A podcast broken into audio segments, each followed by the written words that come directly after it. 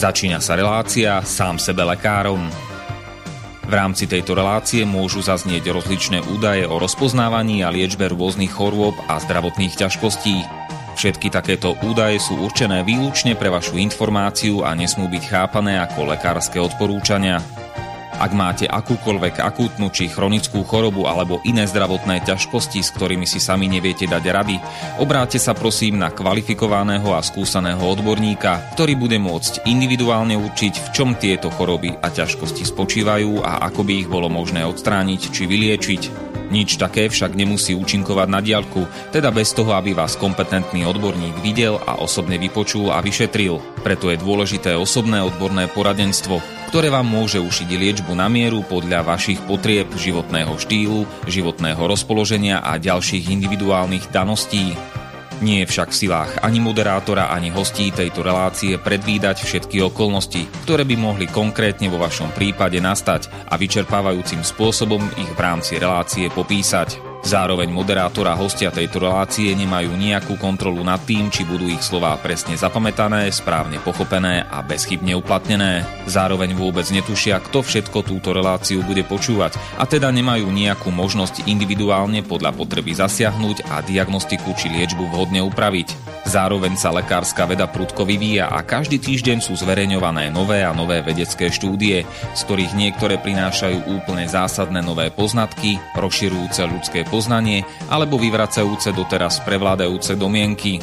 Zároveň je človek tvorom omylným a aj napriek všetkej poctivej, úprimnej a svedomitej snahe o plnosť, pravdivosť a bezchybnosť poskytovaných informácií sa môže pomýliť. Preto to všetko nie je mysliteľné, aby moderátor či hostia relácie sám sebe lekárom na slobodnom vysielači niesli akúkoľvek hmotnú či nehmotnú zodpovednosť za prípadné škody, ktoré si poslucháči môžu privodiť neúplným zapamätaním, nesprávnym výkladom či nevhodným uplatnením vo svojom živote tých údajov, čo v tejto relácii odznejú.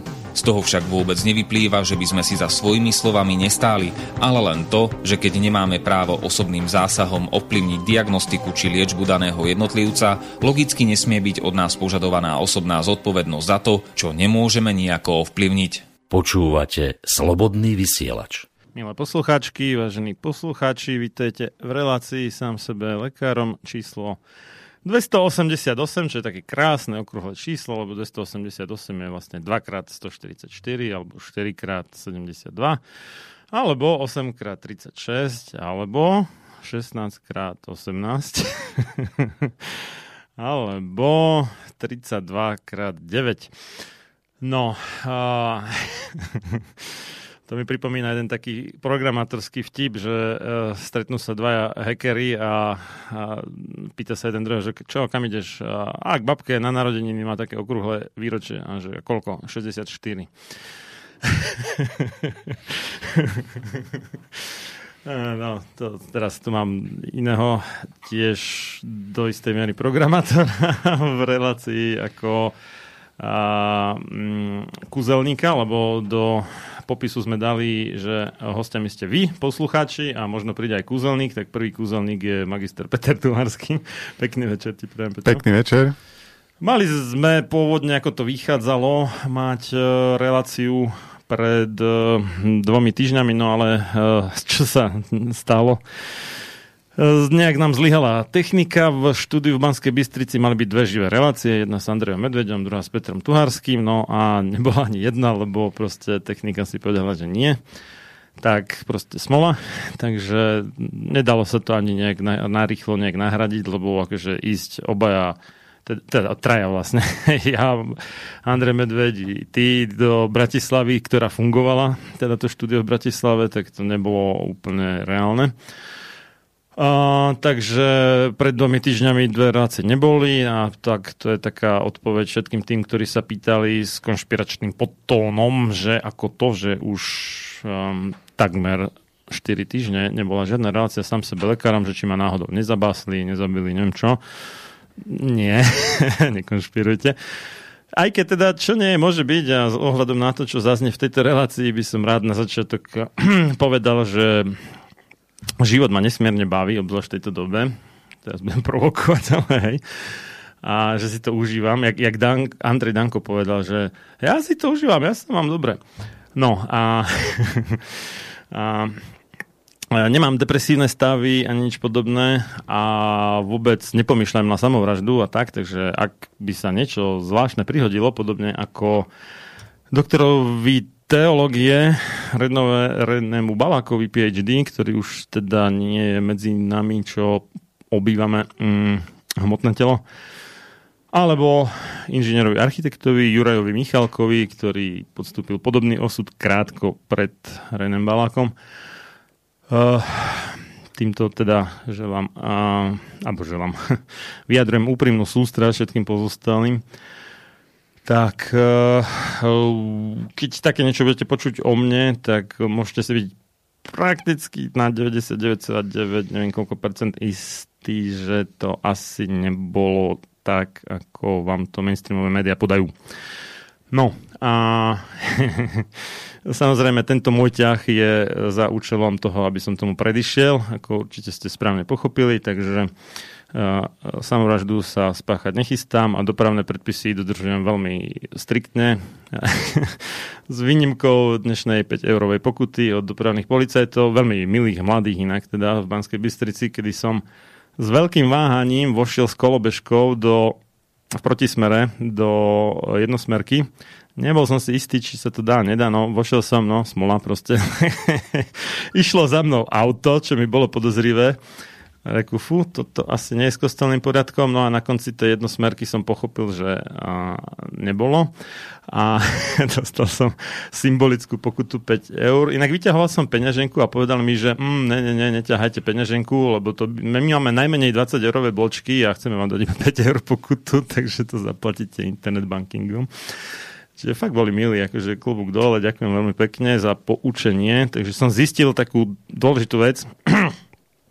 Kolobežka je ako bicykel z právneho hľadiska, takže keď sedíte na sedadle, šlapete do pedálov, rozumej, na kolobežke sa odrážate a akože sa veziete, tak ste účastník cestnej premávky. Keď ju tlačíte, podobne ako bicykel, tak nie ste účastník cestnej premávky. Takže v prípade, že ju tlačíte, tak ste ako chodec a môžete do protismeru v jednosmerke. V prípade, že sa veziete, či už je to elektrokolbežka alebo obyčajná kolbežka, odrážate sa tak, alebo bicykel a šlapete do pedálov, tak uh, porušujete zákaz výjazdu v podstate, alebo teda ten, tú jednosmerku.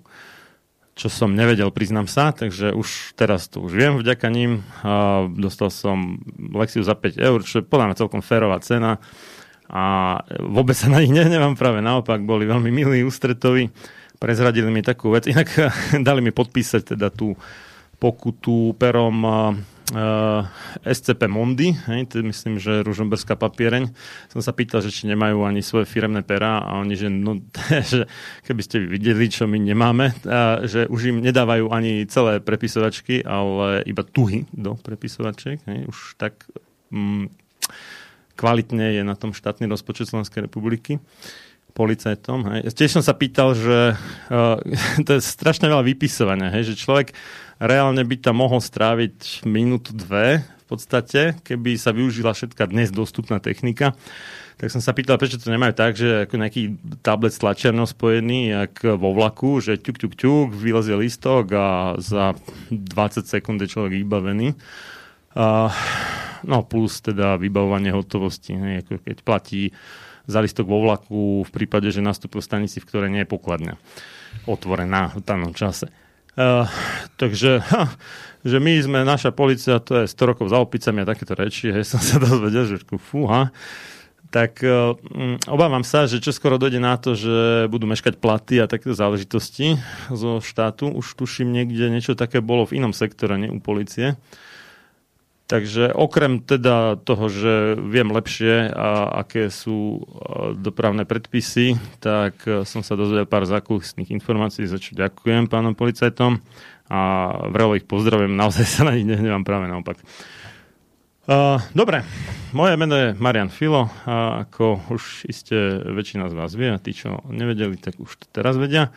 A dnes máme, pokiaľ počúvate naživo, 17.10. teda októbra, rujňa alebo října roku pána 2021. No a všetko dobré prajeme na Slovensku k meninám všetkým Hedvigám a Jadvigám. už o pár hodín, teda 18.10. všetkým Lukášom. A v Česku podobne vše dobre k svátku, dnes večer všem Hedvikám a zítra všem Lukášom. No a témou dnešnej relácie je, to neviem, či si zachytil, Peťo, asi nie, mm, Helovínsky koronacistický špeciál, e, bez nejakého bližšieho upresnenia, taký ako freestyle, jak sa hovorí e, u nás e, v Terchovej.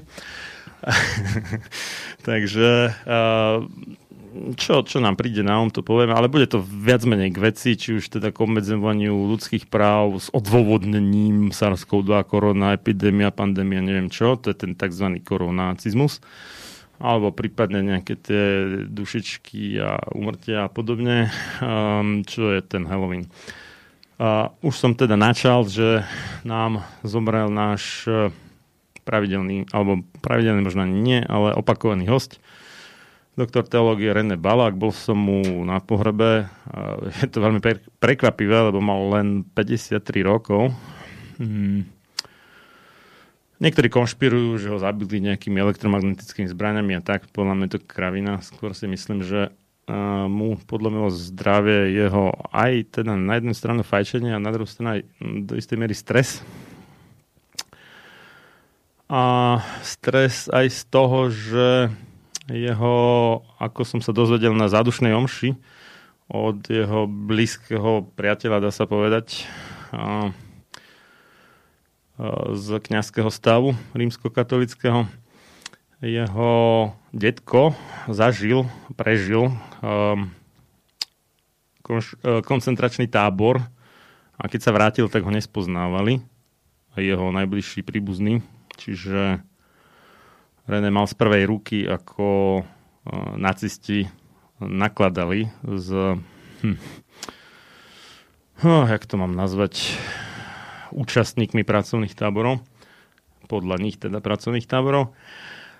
A vedel, že to, čo sa dialo vtedy, teda v druhej polovici 30. rokov, alebo teda z časti aj prvej, a prvej polovici 40. rokov sa dnes deje v podstate tiež akurát trošku iné kulisy, ale principiálne je to to isté. René veľmi silne, dôrazne a intenzívne upozorňoval na to zo všetkých síl. No ale tiež asi videl, že to nemá ten efekt, aký by si on prial a vidím ako dosť pravdepodobné, že toto je jedna z vecí, ktoré sa podpísali na tom, že nás opustil dosť predčasne. No, toľko teda jedna smutná správa. Čo sa týka Juraja Michalka, k tomu sme už v podstate svojho druhu nekrolog urobili predtým v relácii, no teraz mi to vypadlo akej, ale také, čo moderoval kolega Miroslav Hazucha. Čo máš ty nové, Peťo, za plynulých 6 týždňov vlastne už? Mm, najprv by som zareagoval na tvoj vstup. Vypisovanie pokutového bločku e, v, v dlhom trvaní treba asi brať ako súčasť výchovného procesu. Keby to išlo príliš rýchlo na modernej technike, tak by si človek možno nestihol uvedomiť e, svoju chybu. Dúfam, že uh, príslušníci, ktorí uh, ťa tak korektne poučili a vybavili, nebudú mať teraz nepríjemnosti z toho, že sa posťažovali na stav v našich silových zložkách Mm, zdá sa mi celkom príznačné. Vieš, Peťo, takto skočím do toho, pardon. Ja som chcel povedať, že naozaj nie sú všetky policajti bastardi, ako je v tom známom hesle ACAB, že o, kopsar bastard, to, to, to je je to pravda. Akože fakt, fakt sú tam slušní, správni chalani, aj, aj mladí, ale akože korektní a bola s nimi aj celkom zábava, takí žoviálni boli celkom a a akože fajn, hej, že ja vôbec neľutujem tých 5 eur, tak poviem, hej, že no. Dobre, pokračuj.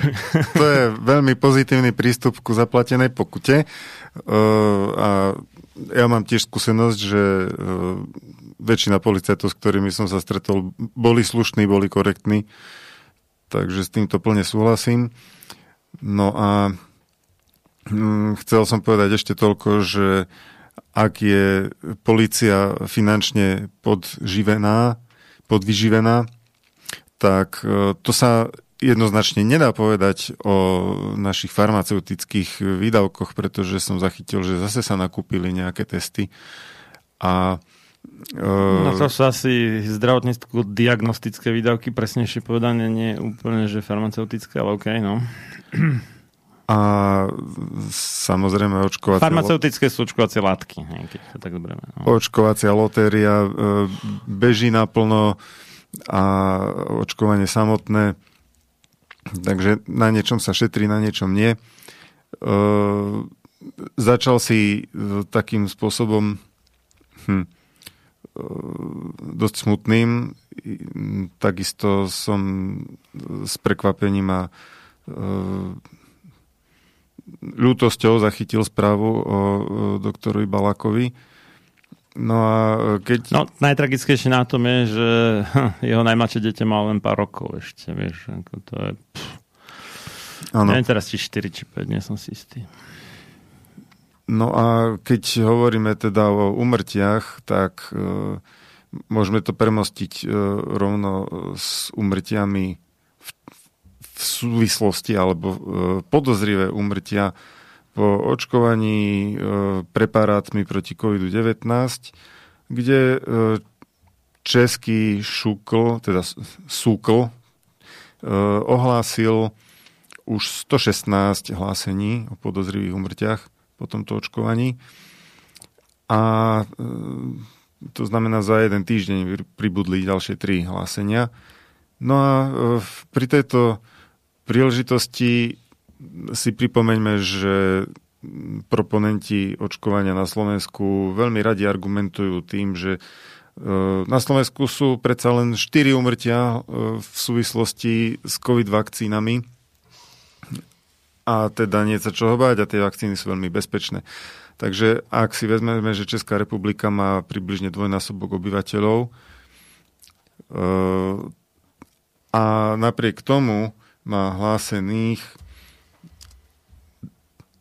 takmer 30 krát viacej podozrivých umrtí, tak um, neviem, opäť to svedčí o tom, že Slovensko je asi zázračná krajina. Všetci, čo sa chcú očkovať, mali by prísť na Slovensko. No a to, to v tej Českej republike sa tiež hlási len malý zlomok skutočného počtu nežiaducich účinkov. Oni to odhadujú teda na 2% približne. Samotní odborníci, zamestnanci SUKVu, aj teda státneho ústavu pro kontrolu lečiv, po česky odhadujú, že sa hlási zhruba dve, hlásia zhruba 2% nežiaducich účinkov očkovania v Česku. Hej. U nás e, to vychádza menej než 1 promile vlastne. Hej. No to bolo podľa, mm, podľa staršieho článku na našom šukli, e, kde, momentík, to bol článok od profesora Kryšku, ktorý sa volal 60 rokov VHO a 40 rokov systému monitorovania nežiaducich účinkov liekov pri VHO.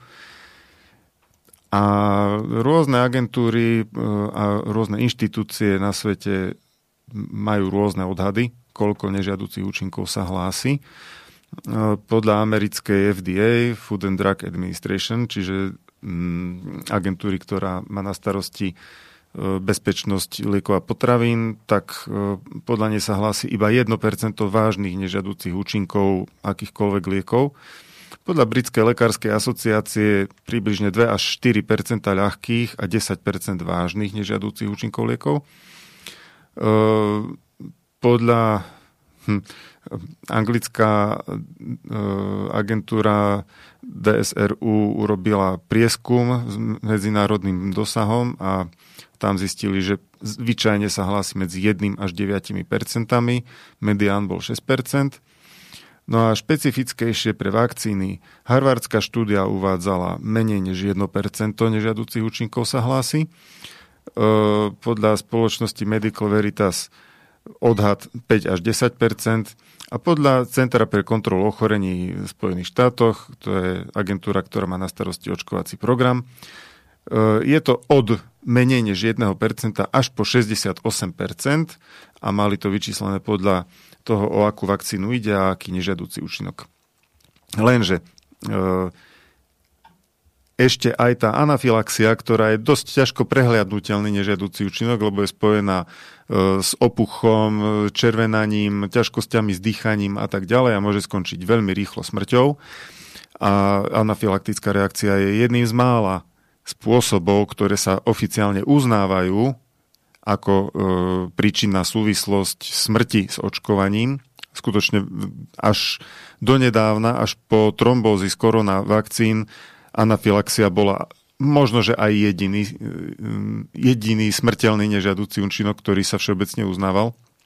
Tak... Ako, ako kde zase v USA napriek všetkému teda bolo tých uznaných umrtí viacej, aj odškodnených ľudí viacej, aj, aj v absolútnych číslach, aj percentuálne, než napríklad v Rakúsku, kde za podobné obdobie ako v USA odškodnili len teraz neviem, či 30 dačo, alebo tak nejak ľudí. Veľmi málo, strašne málo, fakt. Akože, a Česko vlastne ako kopírovalo systém odškodňovania nežiaducich účinkov, očkovania prevažne od Rakúska. Takže hm, asi na schvál, aby nemuseli skoro nikoho odškodňovať. K odškodneniam sa ešte vrátim. No, dobre. ale teda v USA toho uznávajú trochu viacej, ale napríklad teda na Slovensku, ja si veľmi dobre pamätám, profesor Dlhoľudský odmietal rezolutne akékoľvek umrtie v následku očkovania nie tak dávno, pár rokov dozadu. A e, predsa len som sa mýlil. V podstate uznávali sa umrtia aj ako následok e, tuberkulóznej vakcíny pretože tá spôsobovala aj veľmi ťažké a ešte aj, tuberkulózne stavy, ktoré mohli skončiť smrťou. Aj u pravých kiahní, ale tam uznávali 2 z milióna podaných dávok. Hmm. Čo je akože teda jedna, jedna z 500 tisíc. To, to bol oficiálny údaj podaných dávok, ale keď človek mal za život neviem, 5 dávok alebo koľko, tak samozrejme a je, je tá pravdepodobnosť vyššia.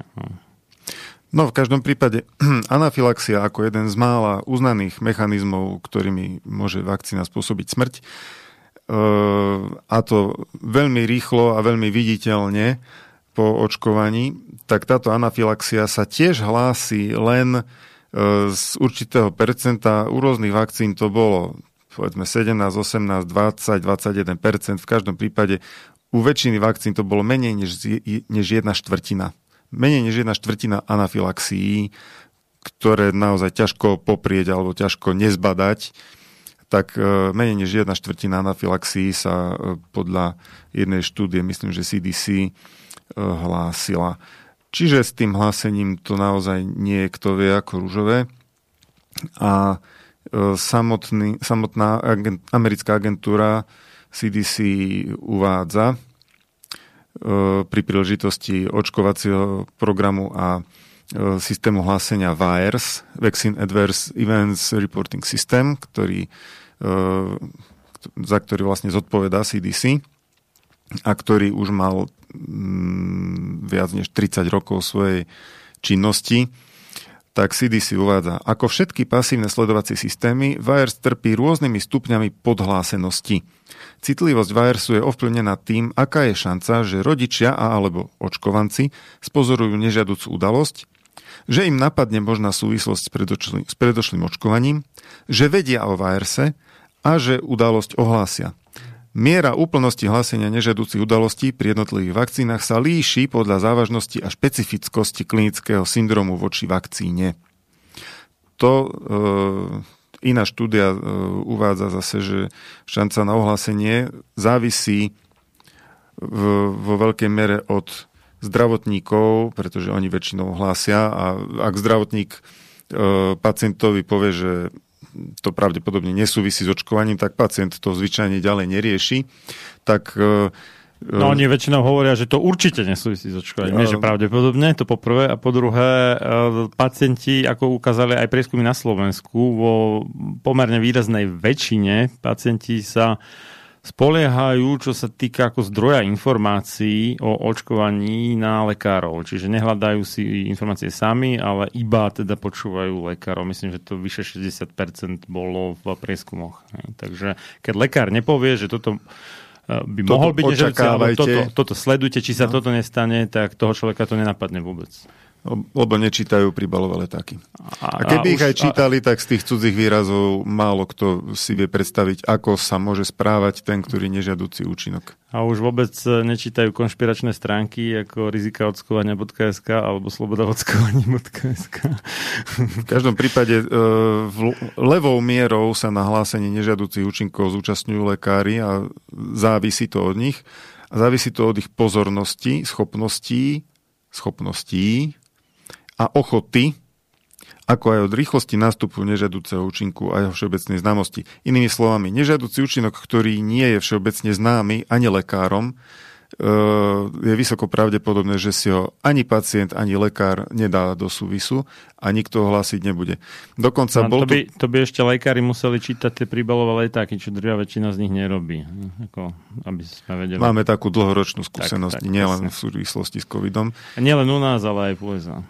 A e, prieskum na Slovensku, ktorý myslím, že tiež organizoval Šukl, ukázal, že spomedzi tých nežiaducich udalostí, ktoré si pacient všimol, ohlásil lekárovi a lekár to uznal za možný následok očkovania a zapísal to aj do zdravotnej dokumentácie, po tento bod je ťažké sa vôbec dopracovať, tak aj z týchto zapísaných nežiaducich udalostí len 3% boli nakoniec ohlásené do databázy Šuklu. Ja ťa opravím, to nebol Šuko, ale e, vtedy sa to volalo štátny fakultný zdravotný ústav, Á, ktorý sa neskôr Mhm. premenoval na Úrad verejného zdravotníctva.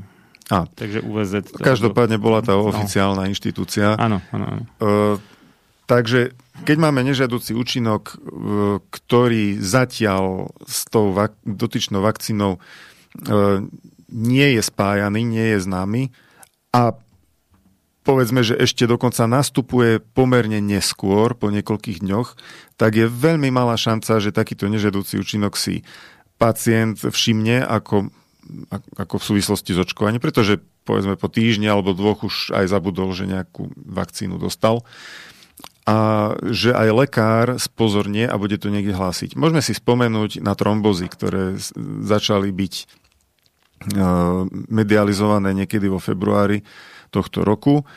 Ako, ako nám tvrdili do médií e, oficiálne autority, že, že to nie je potvrdené, že to nesúvisí s, s vakcínami, alebo že nebol, nie je výskyt tromboz vyšší u očkovaných než u bežnej populácie a podobné všeobecné Že to reči. krajne nepravdepodobné, že by to súviselo s očkovaním. Krajne nepravdepodobné. Pritom dokonca médiami prebehlo niekoľko veľmi podozrivých úmrtí, e, kde trombózy zohrali svoju úlohu a bolo to v časovej súvislosti po očkovaní a všetky boli podstate uzavreté ako, že to určite nes... Pitva odhalila, odhalila, že to určite nesúvisí s očkovaním. Neoda, pitva dokázala, že to nesúvisí s očkovaním. Dokázala. A, a potom- dokonca bolo niekoľko tzv. fakt-checkov, teda akože overovaní faktov, ktoré vyhlásili, že prípadná akože súvislosť s očkovaním je hoax. Hej. Ono samozrejme, že niektoré z tých umrtí skutočne nemuseli súvisieť s očkovaním.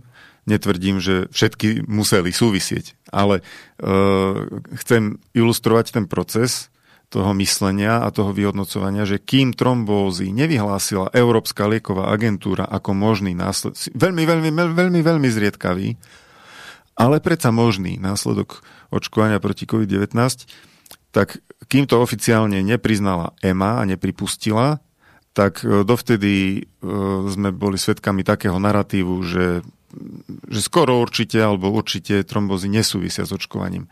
Tu, tu vidíme vlastne ten prvok, ktorý uvádzala aj tá štúdia, že nežiaducí účinok sa e, začne efektívnejšie hlásiť až vtedy, keď je známy keď je známe, že môže nastať v súvislosti s danou vakcínou. A pekne sme to aj pri tých trombozách videli, že potom, keď už sa to stalo uznaným nežiaducím účinkom, tak aj počet tých hlásení začal stúpať. Už si to začali dávať aj pacienti do súvisu, začali si to aj lekári dávať do súvisu. E, Síce e, som presvedčený, že nie všetky trombózy, ktoré aj možno súviseli s očkovaním, že boli nakoniec aj hlásené, e, Nemyslím si, že boli všetky trombozy nežiaduce účinky hlásené, ale predsa len ten, ten počet hlásení potom narastol, keď sa to zmedializovalo. Podobné to bolo aj s myokarditídou. Tá taktiež bola veľmi neznámym nežadúcim účinkom a až po nejakých prelomových publikáciách z Izraela sa tomu začal venovať väčšia pozornosť a potom už aj Európska lieková agentúra s odstupom asi pol roka uznala, že je to ďalší zriedkavý nežiaducí účinok, ktorý postihuje väčšinou mladých chlapcov. Z Izraela následne z USA, ale prečo? Lebo v Izraeli skorej začali očkovať tých mladých chlapcov než v USA a v Európe v priemere ešte neskôr než v USA. Takže kvôli tomu sa to namnožilo, tie prípady až neskôr, časovým odstupom. Čiže Európska lieková agentúra to v podstate nevyhodnotila dovtedy, alebo nevyhodnocovala, kým nezískala dostatok údajov, a tie údaje to sú presne tie hlásenia, ktoré v Európe neboli, lebo sa tu takí mladí ľudia e, masívne neočkovali. Čiže znovu e, zdôrazňujem, že hlásiť nežadúci účinok je veľmi dôležité, pričom pacient nemusí žiadnym spôsobom dokazovať, ani lekár, ktorý hlási, nemusí dokazovať, že to súvisí s očkovaním. E, vakcíny, alebo hm, ako to nazveme, e, experimentálne genové preparáty e, proti COVID-19 sú stále v štádiu tretej fázy klinických skúšok. A samotný Šukl uvádza, aj EMA uvádza v príbalovom letáku, že všetky nežiaduce účinky alebo nežiaduce udalosti, ktoré nastanú po očkovaní, sa majú hlásiť, pretože e, to pomôže vyhodnotiť bezpečnosť týchto preparátov. Tam je rozdiel medzi udalosťou po očkovaní a účinkom očkovania v tom, že u účinku očkovania hovoríme už, že tam je potvrdená súvislosť, zatiaľ čo u udalosti po očkovaní je otázne, či to súvisí. Možno súvisí, možno nie. Čiže, e, ako sa hovorí, kde nie žalobcu, nie sudcu, tak to isté platí aj pre nežiaduce účinky. Keď sa nežiaducí účinok nehlási, tak ako by neexistoval. A úrady ho nonšalantne poprú a ak takýto nežiaducí účinok zastihne niekoho, koho možno poznáte, tak e, si jednoducho nepomôže a bude odbitý s tým, že to s očkovaním nesúvisí. Leda, že by sa zlepšila hlásenosť a tie nežiaduce účinky by sa dostali e, do nejakého reálnejšieho obrazu a stali sa známejšími, potom je šanca, že bude nežiaducí účinok aj uznaný aj v konkrétnom prípade. E, v podstate, e, Marian spomenul odškodnenia v zahraničí, tak môžeme sa pozrieť na Českú republiku, kde už dva roky majú mm, systém na odškodňovanie, majú zákon na odškodňovanie nežiadu, vážnych nežiaducich účinkov očkovania. O ktorom hovorili a pripravovali ho asi tak 7 až 10 rokov predtým, alebo tak nejak neviem presné číslo už, čo je akože nenormálne dlho teda. Pripravovali alebo sľubovali, tak, ťažko sľubovali, povedať. Áno, áno, slubotechna. sľubovali a stále nedodávali, až nakoniec v 2019, myslím, že bol schválený. Bola naň veľká kritika, pretože ten zákon e, bol postavený tak, že je údajne obťažné e, domoc sa odškodnenia, pretože je istým spôsobom tam nejaké dôkazné bremeno na strane žalujúceho. Presne tak ako v Rakúsku a reálne to dopadne tak, že po niekoľkých desiatkách rokov bude tak asi jeden alebo pol v priemere odškodneného človeka ročne. Lebo oni kopírovali rakúsky systém, tam nie je dôvod domnievať sa, že to dopadne inak než v Rakúsku. No a teraz e, bol medializovaný nedávno na konci septembra prípad pani Olgy, ktorá po očkovaní preparátom kombinátej firmy Pfizer e, utrpela e, ochrnutie tváre. Najprv mala bolesti ramena, tá, tá postupovala cez krčnú chrbticu až do ucha a na šiestý deň už mala teda polovicu tváre ochrnutú. Žiadna Príčina sa lekárskymi vyšetreniami nenašla a lekár uzavrel, že takmer určite je to následok očkovania, pretože e, pri tomto preparáte e, je to už očakávaný nežiaducí účinok, ktorý je uvedený v dokumentácii. E, len na okraj v klinických skúškach tento nežiaducí účinok utrpel jeden z 5 tisíc očkovaných. To je to tzv. belová obrana. Belová obrana, áno. Hmm. No, pani Olga chcela prostredníctvom tohto zákona o odškodnení získať odškodnenie. Ale ministerstvo zdravotníctva vyhlásilo, že žiadne odškodnenie nedostane, pretože nejde o zvlášť závažné ubliženie na zdraví a s ochronutou polkou tváre sa dá žiť. Uh, ťažko povedať, či sa na tom smiať alebo plakať, ale pani Olga uh, bude zrejme musieť podstupovať uh, nejaké plastické operácie, pretože ochrnutá ochrnuté očné viečko jej neumožňuje vlastne zvlhčovať oči, takže bude musieť jej byť asi to viečko uzavreté, alebo neviem, akým spôsobom to budú riešiť, pretože ono sa síce uvádza, že táto paralýza po očkovaní býva dočasná vo väčšine prípadov, ale u pani Olgy to už e, až tak dočasne nevyzerá, pretože tie problémy má už nejaký čas a neustúpili.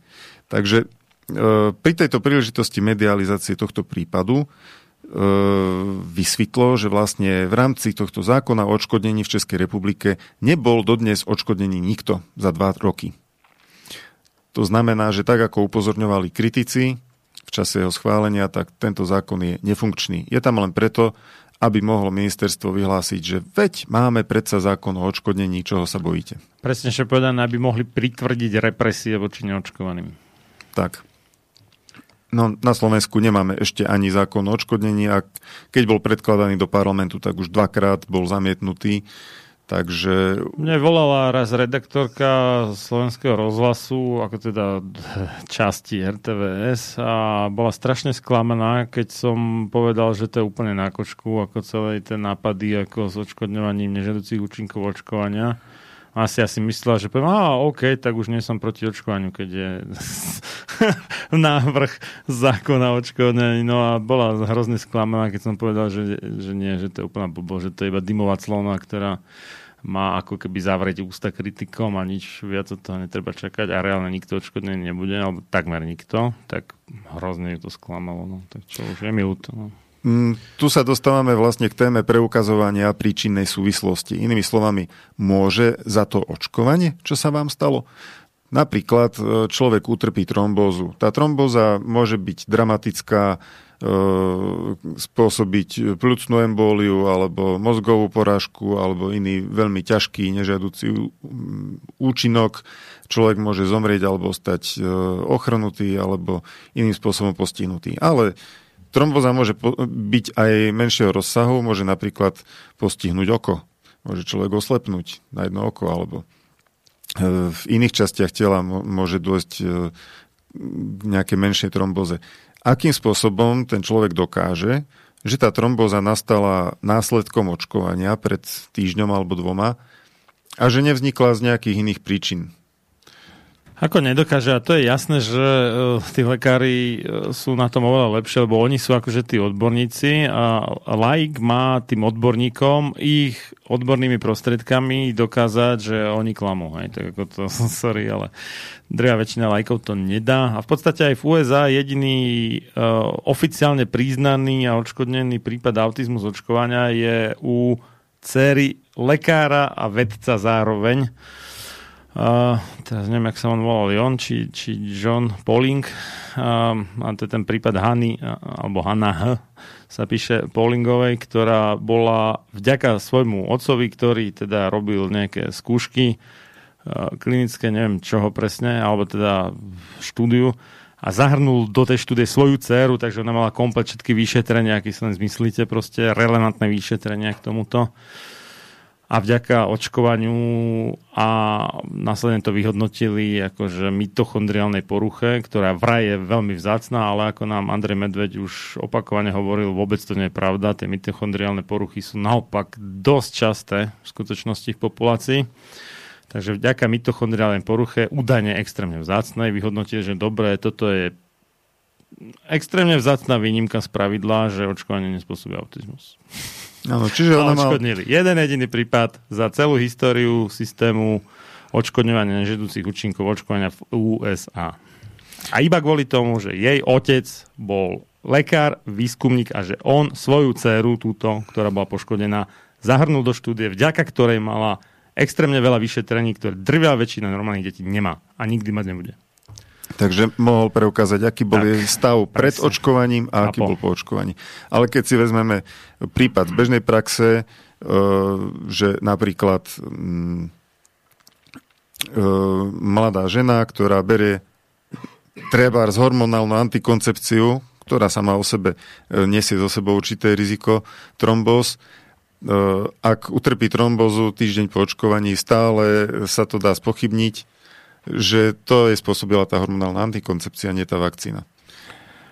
No áno, a teraz si to dajme dokopy, že koľko mladých žien sa nechalo namotať na reklamu, že už dnešná, neviem, tretia, štvrtá, piatá, alebo neviem, koľká generácia hormonálnej antikoncepcie už nemá tie nežadúce účinky, čo prvá alebo druhá generácia a také tie dristy bla bla bla, ale v skutočnosti stále platí, že hormonálna antikoncepcia akákoľvek, či dnešná, či pred 20 rokmi, je výrazným rizikovým faktorom čohokoľvek, čo sa týka imunity, už je napríklad výrazne zvyšuje riziko rakoviny krčka maternice.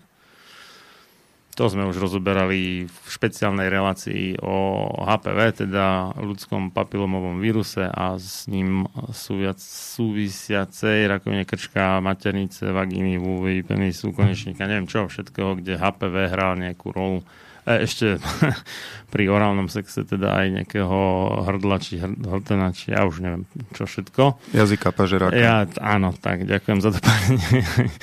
Takže a, tak, tak toto funguje. Hormonálna antikoncepcia je vražda na imunitu, ako ženy fakt ako uh, nechcem byť zlý, ale naozaj robte všetko preto, aby ste sa vyhli tomuto zlu. Ako musím to takto povedať. Ne, ne, naozaj nemám iný výraz na to. Hormonálna antikoncepcia je zlo, proste z princípu zlo. Bodka. Mm, niekedy sa dokonca stane, vrátim sa k očkovaniu, že niektoré štátne ústavy pre kontrolu liečiv, e, môžu sa volať inač v rôznych krajinách, predsa len niektorú z týchto, pre, niektorý z týchto preparátov e, zakážu alebo neodporúčia alebo pozastavia. Tak to sa stalo v Švedsku, Dánsku aj Fínsku, kde pozastavili očkovanie preparátom Moderna pre ľudí do 30 rokov, lebo e, vyhodnotili, že sú signály zvýšeného rizika vedľajších účinkov, napríklad zápalu srdcového svalu. Ale zase zdôraznili, že riziko postihnutia je veľmi malé. Uh... Keď je veľmi malé, prečo to pozastavili? To sú také rečičky, vieš, ako, aby, aby sme akože učinili zadosť uh, fake streamovej ideológii, tak povieme, že to je veľmi malé, ale v skutočnosti vieme, že je výrazné a preto to pozastavujeme. Vieš, to jedným, jedným ťahom hovoria dve protichodné veci de facto. A benefit je stále väčší ako riziko. Aha, no áno, a preto to pozastavili, to je halus fakt. no ale e, dôvodom vlastne na, na konci dňa je to, že ľudia hlásili to, tento nežiadúci účinok. A preto ponaučenie nakoniec e, k tejto téme, a tým by som ju uzavrel, e, ak zažijete vy, alebo vaši blízky, alebo známi nežiaducú udalosť, to znamená nejaké zhoršenie zdravotného stavu, akékoľvek, v časovej súvislosti po očkovaní, môže to byť aj do týždňa alebo do dvoch týždňov, niekedy aj dlhšie, e, treba to ohlásiť lekárovi. Lekár to má zapísať do zdravotnej dokumentácie, pritom nemusí ani on, ani, ani pacient dokazovať alebo špekulovať nad tým, či to súviselo alebo nesúviselo. Lekár má len skonštatovať fakt, že vtedy a vtedy u dotyčného pacienta nastal taký a taký e, zvrat v jeho zdravotnom stave. Mal by to poznamenať. Pacient by si mal e, robiť nejaké záznamy alebo poznámky, aby potom dodatočne nezabudol alebo nespochybnil svoje vlastné prežívanie E, napríklad pod tlakom lekárovho tvrdenia, že to nejako nesúviselo a, a určite to nebolo takto, ale ináč, keď si budete robiť písomný záznam, že dňa te, vtedy a vtedy nastúpili takéto ťažkosti, tak už potom spätne si ich nebudete spochybňovať a môžete ich veľmi presne oznámiť aj doktorovi. Čiže doktor to zapíše, aj, aj keby s tým nesúhlasil, tak môže lekár napísať, pacient tvrdí, že tri bodky a opíše, čo, alebo skopíruje, alebo založí to, čo mu pacient dodá do zdravotnej dokumentácie. Áno, to... komentár lekára, že on si nemyslí, že to súvisí, alebo čokoľvek. Lekár tam môže, môže napísať svoj názor, na tom vôbec nezáleží. Kľudne nech ho tam napíše. Dôležité je, aby to bolo zdokumentované, pretože zdravotná dokumentácia je oficiálna, je to v podstate úradný dokument a je to dôkazový materiál pre prípad, že by napríklad tie nežiaduce účinky sa ďalej zhoršovali a viedli k nejakému vážnemu stavu, čo sa môže stať. A e, vtedy pacient o mnoho ľahšie preukáže, že sa niečo dialo a že sa to dialo tak, ako hovorí, keď to už bude aj poznačené v tej dokumentácii. No a lekár by mal spraviť ešte ten posledný krok, to znamená ohlásiť to na šúkl ako podozrenie že ide o nežiaducí účinok očkovania. Keď to lekár nespraví, môže to spraviť aj pacient. Pacient to v podstate môže spraviť kedykoľvek aj sám od seba, ale aj tak je veľmi vhodné, aby lekár do zdravotnej dokumentácie zapísal, čo sa dialo. Či už to považuje za súvisiace s očkovaním, alebo nie súvisiace s očkovaním. Čiže hlásiť treba. Hlásiť sa to ten, musí slovami klasika. Áno, ten systém Slovenského štátneho ústavu pre kontrolu liečiv sa volá Eskadra nájdete to na stránke sukl.sk, je tam formula, dva sú tam, hej, že... Eskadra, hej? Eskadra, hej. Uh, s tým, že to SK je veľké a ostatné sú malé, tuším. SK si chce zdôrazniť, neviem, či Slovensko, alebo prečo to tak nazvali, to je jedno. Uh, No a sú tam dva druhy formulárov. Jeden je pre zdravotníckých profesionálov a druhý pre lajkov, ak si dobre spomínam. Mm. A ten pre tých uh, zdravotníkov profesionálnych je trošku širší o pár ďalších poličok, ktoré by like dosť ťažko vedel vyplniť. Takže tak toto nejak je. Čiže stránka www.sukl.sk uh, bezpečnosť liekov mm. a už tamto potom nájdete bezpečnosť liekov, e, hlásenie podozrení na nežiaduce účinky liekov. Tak, ono sa to vlastne volá, že podozrenie na, lebo nežiaducí účinok je to až v prípade, že sa potvrdí príčina súvislosť s tým liekom alebo vakcínou, alebo čo to je. Môže byť aj zdravotnícká pomocka, dokonca aj diagnostický test a tak ďalej. No dobre, poďme hrať. Poďme hrať. Keďže, keďže téma je Halloweenská, tak budeme hrať Halloween, čo je taká, no, metalová, alebo melodicko-metalová, alebo hard rock, neviem, jak to presne nazvať, ten štýl. Uh, skupina z 80 rokov možno a 20. storočia, teda z minulého tisícročia. Neviem, či si spomínaš, mnohí ešte za socíku nosili trička Halloween, také tie všelijaké vyfarbené. A mali také celkom napaditú grafiku a Nespomínaš, nevadí. Ja si spomínam. Spomínam, spomínam, ale to súviselo teda s kapelou a, a nie s týmto ja viem, anglosaským ja viem, ale... pasviatkom. No, Takto. Poprvé, nie je to anglosaský pasviatok, ale v podstate pôvodne keltský, len je obdobne zdegenerovaný, ako sú zdegenerovaní tzv.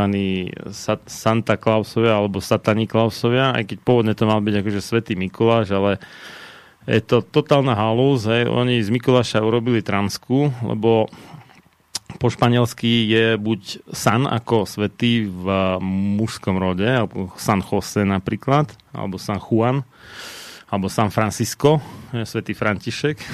no, nenarážam teraz na papeža, pardon. A, alebo keď je sveta, žena, hej, tak je Santa, hej, teda Santa Lucia alebo Santa Monika, tak. A oni z Mikuláša, teda Klausa alebo Nikolausa, a urobili ženu, hej, lebo dali, že Santa Claus, čo je akože totálne na hlavu. Myslím, že za tým stojí spoločnosť Coca-Cola Company. Ak si dobre spomínam, niekde zhruba takmer presne 100 rokov dozadu, myslím, že okolo roku 1920 prišli s tou reklamnou kampaňou, lebo oni mali to červené, červené farby ako podnikové a aj ten Satan Claus bol, pardon, Santa Claus bol červený a ho, ho, ho, nesiem Coca-Colu a takéto kraviny.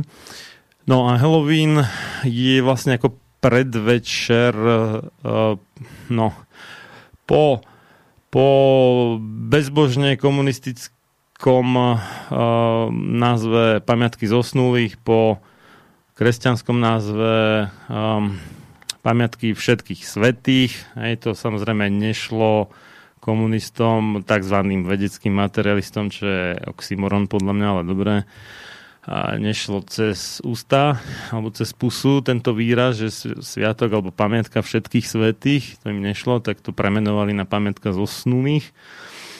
Neviem, či to dokonca nedávali na 2. novembra, aby sa to nebilo ako s tým 1. novembrom, čo bolo akože všech svetých. No a Halloween je akože predvečer teda, čiže deň predtým, teda 31. októbra. Mimochodom taký programátorský vtip je, teraz málo kto to pochopí, ale ty určite áno, že, a po anglicky to znie lepšie, že why do hackers celebrate uh, Halloween and Christmas on the same day? To poznáš? Nie. Because uh, 31 OCT uh, is equal to 25 DEC. Aha. Ale skúsim to vysvetliť. Takže e, programátorskom prostredí sa používajú rôzne číselné sústavy, dvojková, šestnáctková, osmičková a desiatková. A desiatková sa označuje DEC, čo je zároveň skratka pre december. A osmičková OCT, čo je zároveň skratka pre október. Nie divu, lebo to má ten istý koreň v latinčine. A z hodov okolností teda 31 OCT alebo OCT, teda v osmičkovej sústave rovná sa 25 v desiatkovej sústave. Čiže ako keby 31. október sa rovná 25. decembru a čo som povedal po anglicky bolo, že prečo hackery oslavujú Vianoce a Halloween v ten istý deň, lebo 31 v osmičkovej sa rovná 25 v desiatkovej sústave. Takže budeme mať e, hackerské Vianoce a zároveň Halloween. A, zobral som, ja som, akože nie je to moja šalka kávy, teda, zobral teda český frazeologizmus preložený do Slovenčiny teraz, ale a dal som do YouTube, že Best of Halloween a tak nejak som to sa započúval a na moje prekvapenie som to celkom dokázal počúvať, lebo ja v tých časoch 80 rokov som bol depešák, nemetalista, takže toto mi úplne že nešlo cez ucho v tom čase, ale po rokoch počúvania, tak to zistujem, že sa to celkom dá počúvať. No, tak, tak, tak ideme na Halloween. A Eagle Fly Free, teda orol leď voľne. No zahyň, studom večným zahyň podlá duša, čo o slobodu dobrý ľud môj mi pokúša. Lež večná meno toho nech ovenčí sláva, kto seba v obeď svetu za svoj národ dáva. A ty morho, hoj morho, detvo môjho rodu, kto kradmou rukou siahne na tvoju slobodu, a čo i tam dušu dáš v tom boji divokom, mor ty len a voľne byť, ako byť otrokom. Samochalúbka. Počúvate Slobodný vysielač.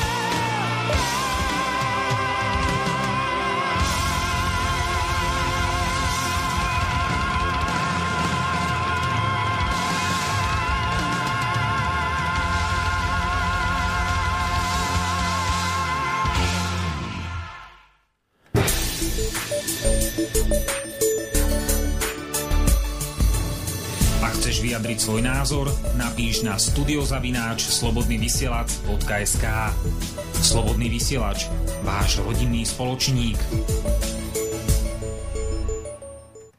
No a máme aj uh, telefónne číslo do štúdia, keby ste nám chceli zavolať 048, prípadne zo zahraničia, ak by ste volali, tak plus 42148 a ďalej to rovnaké 3810101. Moje meno je Marian Filo, som tu ako moderátor a zároveň v úvodzovkách dievča, ale vlastne teda akože chlapec pre všetko. V skutočnosti chlapec, nie dievča. so všetkým, čo to obnáša.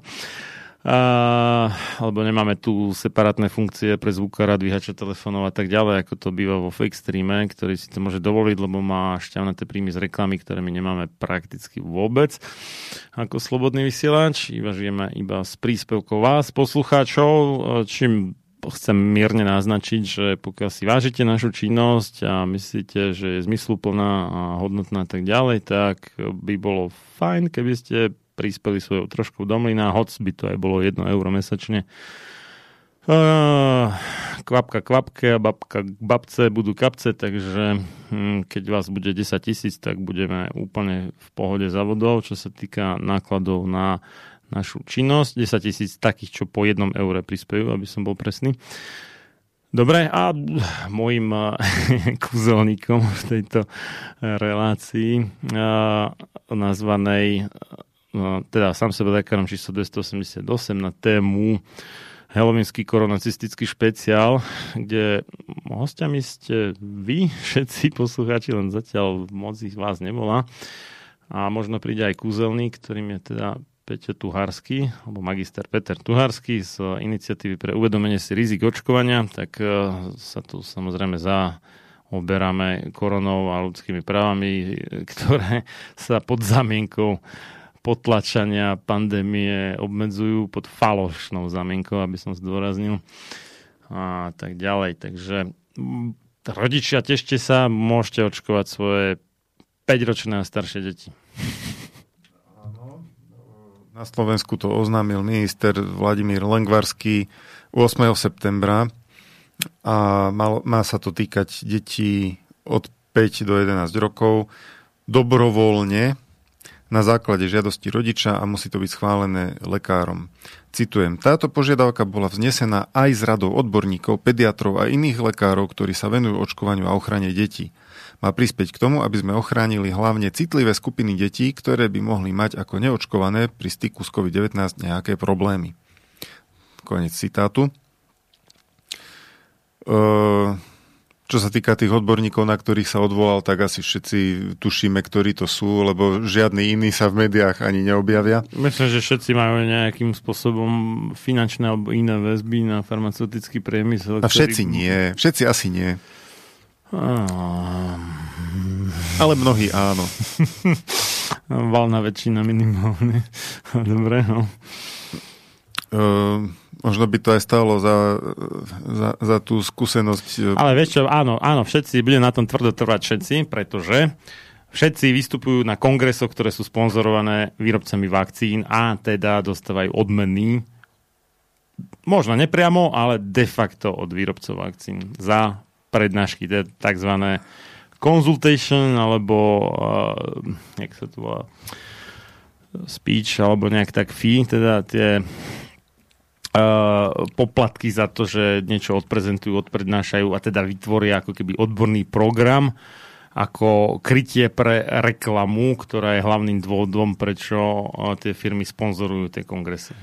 Takto, dáme, dáme poslucháčom opäť nástroj, aby si zistili, ktorý skutočne poberajú nejaké, e, nejaké odmeny od farmafiriem. E, je to zverejňované na stránke Národného centra zdravotníckých informácií, čiže nczISK.sk a volá sa to sumárne správy o výdavkoch na propagáciu, marketing na peň- a na peňažné a nepeňažné plnenia. Tam si môžete v tabulkách excelovských vyhľadať konkrétnych mediálne známych odborníkov, či pod svojím menom alebo pod menom nejakej svojej SROčky, lebo aj také sa deje, uh, alebo občanského združenia. Alebo občanského združenia. To si budete musieť zistiť cez obchodný register, že v ktorej SROčke sú štatutármi.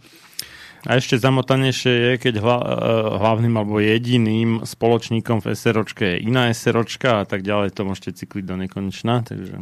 Môže sa tam ocitnúť aj manžel, manželka ktoré uh, môžu mať iné priezvisko, takže to ešte ešte o to veselšie. Ale je to celkom uh, detektívna zábava na dlhé jesenné večery uh, prelustrovať si týchto mediálnych odborníkov aj po tejto stránke. Skrátka, uh, slovami klasika, uh, aby bolo jasné, kto za koho kope. No, ja som tým len chcel povedať, že iba u tých diletantov, ako je profesor Pavol, ja, Pavol? Jarčuška, myslím. A je to jasné, lebo ten tam, tam má uvedené ako od asi 7 či koľkých firiem, vrátane Gileadu a Pfizeru, ale sú takí borci, ktorí to majú dobre skryté a vieme dobre, veľmi dobre od nich, že poberajú o nich, aj od nich dokonca, v niektorých prípadoch, že poberajú um, nejaké odmeny, či už finančné alebo hmotné, rozumej dovolenka, rozumej kongres v úvodzovkách na Bali a podobne, alebo Bahamách, alebo hocičo, hej. A, alebo nový tablet, počítač, čokoľvek, čo si zmyslíte proste a, od farmaceutických firiem alebo výrobcov a, či už diagnostických testov, zdravotníckých pomocov a tak proste celého toho biznisu zdravotníckého. To je v zásade jedno v princípe. Ten systém je rovnaký u všetkých firm a niekto nám volá, takže dodvihneme telefón. No tak, uh, pekný večer prajeme komu a kam? Dobrý večer, tu je Dobrý. Nových Hankov. Chcem sa len spýtať, pozerám štatisticky každý deň, 30% PCR testov sú zaočkovaní, čo sú pozitívni. Podľa vás to už nie je dôvod na zmeniť taktiku, že by sa mali aj oni testovať. A tých 30% to už dlhodobo je, to sa mi tiež nezdá, že sa to nemení kto vlastne chodí z očkovaných na PCR testy? No oni by nemali chodiť. Ďakujem. Dopo. Správna otázka. V niektorých krajinách testujú bez ohľadu na uh, očkovací status, takže áno. Každopád... Je to, je to, ako, z vedeckého hľadiska je to nezmysel, aby sa rozlišovalo medzi očkovanými a neočkovanými. Z vedeckého hľadiska toho, čo už bolo publikované a recenzované teda v odborných lekárskych časopisoch, je nezmysel, aby sa rozlišo, aby, aby očkovaní mali väčšie práva než neočkovaní, ak naozaj nám ide o zamedzenie šíreniu vírusu. Pretože očkovaní môžu šíriť vírus a podľa už niekoľkých štúdí, nie jednej, ale už viacerých štúdí je preukázané, že majú rovnakú vírusovú nálož ako neočkovaní, ktorí neprekonali predtým COVID, zdôrazním, lebo na túto skupinu sa e, ako si vždy zabudne na neočkovaných, ktorí prekonali COVID a sú teda prirodzene imúnni dlhodobo. E, takže neočkovaní, ktorí neprekonali COVID a očkovaní, keď sa nakazia, tak majú rovnakú vírusovú nálož nosohltane a dokonca už aj ďalšia štúdia preukázala, že ten vírus je aktívny a je schopný infikovať ďalších ľudí. Inými slovami, očkovaní môžu nakaziť v prípade svojho ochorenia aj iných ľudí. Môžu mať ľahší priebeh, môžu si to menej všimnúť, že sú infikovaní, ale nakaziť môžu. Takže naozaj e, z vedeckého hľadiska je nezmysel rozlišovať očkovaných a neočkovaných pri e, rozhodovaní o tom, či pôjdu do nejakej izolácie, alebo pôjdu na test, alebo či sa niekde majú alebo nemajú niečím preukazovať a podobne. E, samozrejme, že keby sa to robilo vedecky správne a teda by sa uplatňovala rovnaká metodika na všetkých, tak tie výstupy o, o výsledkoch testov by boli aspoň trochu objektívnejšie a nie, že keď očkovaní majú mnoho menej príležitostí, kedy sa po nich vyžaduje test, e, tak potom v tej štatistike samozrejme e, sú zastúpení menej a celé sa to potom... To dokonca kritizoval Igor Matovič a ako sprdol s prepačením za to Mikasa, že, že takúto halúz ako vypotiť že to je tak trápne a že to si všetci, čo majú trošku štipku rozumu, pomyslia, že si asi Mika zmyslí, že všetci Slováci žerú seno, alebo čo, nie, niečo zhruba v tomto zmysle vypotil Igor. Normálne skritizoval svojho verného, oddaného, poddaného a vedúceho úradu verejného zdravotníctva, teda hlavného hygienika alias hladného hygienika Jana Mikasa s neviem koľkými titulmi od Krčmeryho. No, uh, takže dokonca Igor rozčeril hladinu s týmto, že ako v podstate sa dezinterpretujú štatistiky na Slovensku, a čo sa týka uh, ochorení u očkovaných, alebo pozitívnych testov, presnejšie povedané, na SARS-CoV-2. Aj to je otázka, či na SARS-CoV-2 alebo na chrypku, lebo aj tam sa to ukazuje, že to tak nejak niektoré nevedia rozlišiť. Dobre. A a našiel sa tu dokonca kacír priamo z vládnych kruhov, celkom čerstvo. Ex-minister zdravotníctva Marek Krajčí v TA3 povedal, že veľká nevýhoda je to, že mnohí očkovaní, ktorí by mali v niektorých prípadoch sa pretestovať v nemocniciach, v domoch sociálnej starostlivosti, sa netestujú preto podľa mňa máme taký obrovský vzostup infikovaných, pretože tí očkovaní, my veľmi dobre vieme, že to roznášajú a roznášajú to do veľkej miery veľmi podobne ako tí, ktorí nie sú očkovaní. Konec citátu. Ale vakcína je sloboda. Takže ešte aj Marek Krajčí e, túto vec chápe a verejne to povie, ale systém je nastavený tak, e, nie na nie v zá, nutne v záujme E, nejakého boja s pandémiou, ale zjavne niektoré pravidlá sú nastavené v záujme motivovania k očkovaniu o mnoho viacej, než v záujme nejakého boja s pandémiou. Keby to tak nebolo... Ak, tak, ak nie všetky pravidlá. Tak keby to tak nebolo, tak by sa očkovaní museli testovať a museli podrobovať karanténe presne rovnako ako neočkovaní. Pretože rovnako môžu šíriť vírus. Tak veru, tak veru. Takže áno, ako správna otázka od poslucháča, ak som dobre rozumel, trochu to bolo zle rozumieť z nových zámkov, myslím. Uh, veľmi trefná otázka a má pravdu, hej, je to nezmysel. Ale tých nezmyslov je tu tak veľa, no ja ti poviem takúto osobnú skúsenosť, to, to som ako šiel do kolen teda. Brezno, Tesco, hej, tam to je štvrť Ladislava Novomestského, myslím, šelená. A tam je pokope Bila, Tesco, Lidl, Kaufland. Je veľmi blízko seba. A ešte hokejový štadión a futbalový štadión. Medzi nimi je teda Tesco.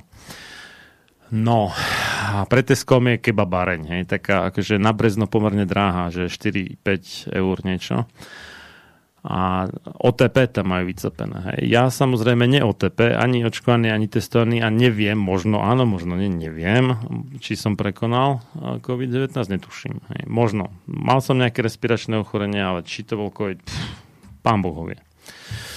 Ja to neviem. A on vie všetko, takže... ale zatiaľ mi to neprezradil, aspoň neviem. No, tak Tuto vec vieš dokonca zistiť aj bez toho, aby si sa ho pýtal, dáš si spraviť test protilátok. Ale ja nechcem žiaden test z princípu, tak zásadový v tomto smere. To len ako takže... keby si to chcel vedieť. Ja viem, hej. Musel by som mať najprv všeobecného lekára, ktorý mi odobral krv, alebo niekoho iného, ktorý by mi odobral, odobral krv a to nemám, teda aspoň neviem zatiaľ. Ja sám sebe neviem si odobrať krv, a, takže a vedel by som si to síce zaniesť na klinickú biochemiu SRO, čo je hneď vedľa nemocnice, fakultnej nemocnice s poliklinikou Žilina, veľmi nechválne známej všeličím. A, ale samotná tá firma je celkom OK, tá klinická biochemia, neviem, že nie, sú to akože rýchli, promptní a za 10 eur ti zistia protilátky do, do zajtra v zásade, čo je fajn, nie je problém ich môžem v zásade len pochváliť. No, takže to nemám problém, hej, ale nemám mi kto odobrať krv, lebo ja odkedy mi pediatrička pri odchode na vysokú školu dala zdravotný záznam, tak ho mám doma, hej, takže som v živote nebol evidovaný u nejakého všeobecného lekára pre dospelých. Dobre. E, e, takže také babáreň, hej, OTP. Aj tak da, objednal som si niečo teplé, lebo bol daždivý deň, hrozné, tak, tak nie je hrozné, nie úplne hrozné, ale nie je veľmi príjemné počasie. A bol som trochu skrehnutý a premoknutý a tak. No a tak sa pýtam, že, a, že tam, že očkovaný, testovaný, prekonaný. A že čo to, dve tetušky tam boli v budke, obe bez, bez nahúbku. Vedľa seba. A ja som tiež bol bez náhubku, ako cez okienko som sa pýtal. A že čo to znamená prekonaný, že či to ako, že som retro, alebo že som vyšiel z módy, alebo že čo je prekonaný, tak troška sa zasmiala, že no, tak, že aj to tam policajti po nás chceli, že to tam musím mať, že inak nám dajú pokutu. Aha, zaujímavé, to som nepočul, som myslel, že si môžu dať aj akože základ a že môžu všetky obslúžiť. A oni tam mali vedľa nejaké tri pod, na vonku dokonca, hej, nie, nie, nie budove dnuka, vonku pod slnečníkmi alebo dážnikmi, už jak to zoberieme. Podľa počasia. Áno, podľa počasia. Podľa potreby. Mali tri nejaké tie kempingové stoliky a stoličky v relevantnom počte k ním, neviem, či 6, či 9, či koľko, hej, akože teda mali priestor na sedenie. Hej.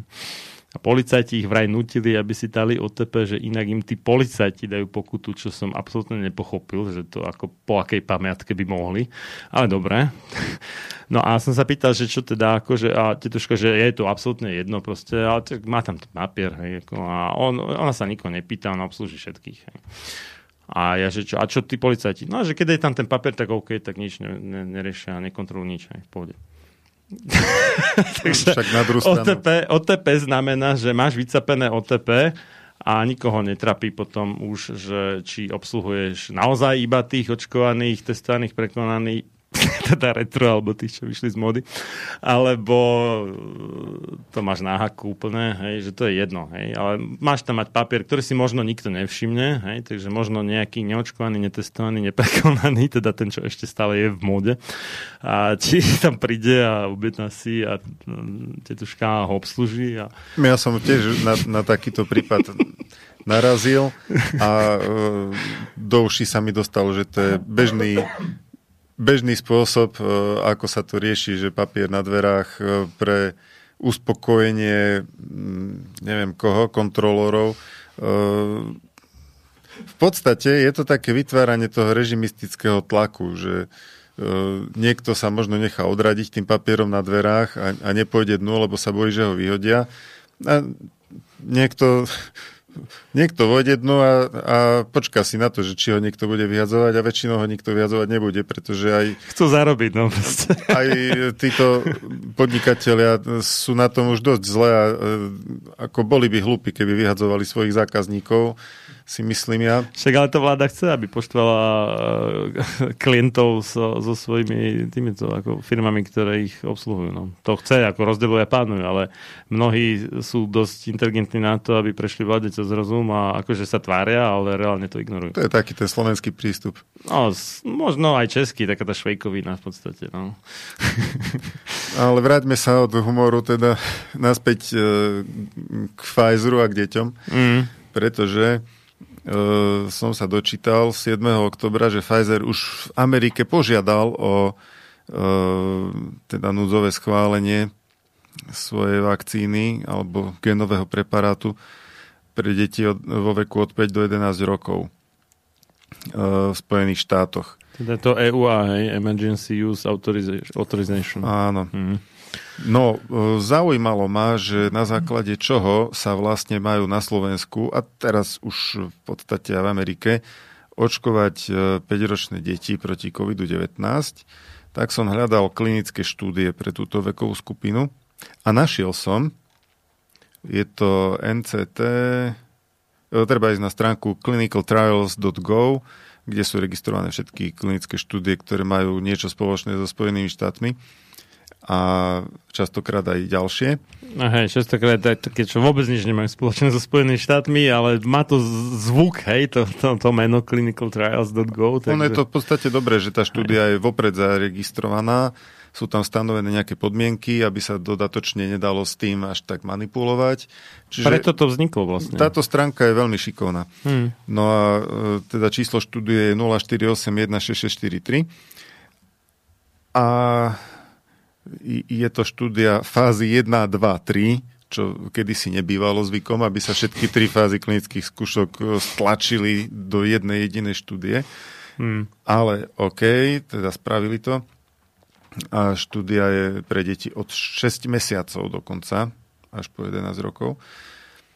No a teraz dva detaily. prvý detail. Dátum ukončenia, predpokladaný, je 18. jún 2024. To je ešte ďalej ako tie stále bežiace klinické štúdie pre dospelých, ktoré majú končiť už v 2023 ale my sme ešte stále vlastne v čase uprostred e, tretej fázy klinických skúšok aj u dospelých. To mi pripomenulo takú trilógiu filmov Back to the Future, teda e, návrat do budúcnosti. Dobre, no. Takže keď uh, profesor Roman Primula z Českej republiky označil toto očkovanie 5-ročných detí za experiment, tak e, treba povedať, že nie len toto je experiment. Experiment je aj to očkovanie starších, e, než sú 5-ročné deti, teda aj dospelých, pretože tretia fáza klinických skúšok stále nebola ukončená. Čiže preto, podľa môjho názoru, je to experimentálna e, vakcína alebo preparát, alebo ako to nazveme. A druhý dôvod je, že takýto typ, nazvime to vakcín, pre, e, aby bolo jasné, o čom hovoríme, nebol doteraz nikdy schválený pre masové použitie u ľudí žiadnym štandardným spôsobom. Ani vektorové vakcíny neboli štandardne schválené a ani mRNA vakcína zatiaľ žiadna nebola štandardne schválená. Takže e, aj z tohto pohľadu je to podľa mňa experiment. Že e, priamo nová technológia výroby, nazvime to vakcín, sa masívne, masovo nasadí v celoplanetárnom meritku a ešte aj za, za takýchto núdzových podmienok. To je mm, experiment. No, varenie žaby, alias Overtonovo okno, alias salámová metóda. Hm? Takže máme tu štúdiu, ktorá končí v polovici roku 2024 u týchto detí a to nevadí, očkovať sa budú už v roku 2021. A ďalší detail je veľmi podstatný že z tejto štúdie firmy Pfizer uh, sú vyraďované deti, ktoré trpia niektorým z mnohých zdravotných problémov. Tak sa to ináč štandardne robí pri klinických skúškach vakcín. Z, z ktorých niektoré sú ale pomerne bežné. Teda. Uh, že vyradia sa ľudia s určitými ochoreniami, ktorí by nejakým spôsobom, ťažko by sa o nich odhadovalo, ako tá vakcína u neho zafunguje, alebo aké budú mať e, dôsledky, ťažko by sa vyhodnocovali nejaké odchýlky v ich e, výsledkoch a tak ďalej. Čiže to je štandardný postup. E, už horšie býva to, že Síce v klinických skúškach vakcíny sa e, všetci s abnormálnym akýmkoľvek parametrom zdravia vyradia, ale tá vakcína sa v praxi podáva všetkým, aj astmatikom, alergikom, imunodeficientným a tak ďalej. Všetkým. A to ešte s takým zaujímavým odôvodnením, že neexistuje alebo nebol doposiaľ zverejnený dôkaz o tom, že by im to škodilo. A to by zase... to malo byť presne naopak, že malo by byť dokázané, že im to neškodí, až potom by mali byť, alebo možno potenciálne podávané takéto lieky alebo prípravky alebo vakcíny. Áno, to sme pri tom konflikte, e, čo si kto predstavuje pod pojmom predbežná opatrnosť. Tak, ja by som si pod tým predstavil, že všetky mechanizmy tej vakcíny by mali byť e, veľmi dôkladne preskúmané a známe a mala by byť odskúšaná e, klinicky v placebom kontrolovaných štúdiách a až potom by sa mala... Skutočným placebom, nie iné, inou vakcínou ako proti meningokokom napríklad, alebo proti žltačke typu A, ako to býva dosť často. Alebo uh, hliníkový adjuvans Áno, bez... ako placebo. A to UHPV konkrétne, áno. Takže ja by som si tak predstavoval predbežnú opatrnosť, že naj, najprv zistíme o tej vakcíne, čo sa dá a uh, v rámci kontrolovaných klinických skúšok ju od, odskúšame a až potom ju hodíme Eh, medzi reálnych ľudí, ale eh, podľa agentúr, ktoré zodpovedajú za vakcíny a lieky, predbežná opatrnosť vyzerá tak, že kým sa nedokáže, že tá vakcína spôsobuje nejaký problém, tak sa to berie tak, že ho nespôsobuje, alebo že nie je dôvod pre obavy. No to je ten tzv. princíp, že vaccines are inherently safe, že sú akože jak programátori hovoria, že, že, že di, di, defaultne, alebo teda štandardne sa považuje za pravdu bez ďalších dôkazov, že vakcíny sú bezpečné. A iba v prípade, že sa dokáže, že sú nebezpečné, tak sa aj to len možno pristúpi na to, že teda OK, tak sú nebezpečné a obmedzíme ich používanie iba na nejaké skupiny možno, alebo vo veľmi extrémne vzácných prípadoch úplne zakážeme tú vakcínu. No to bol... To som sa divil ešte aj ja, keď išlo o tie rotavírusové vakcíny, v ktorých sa preukázali...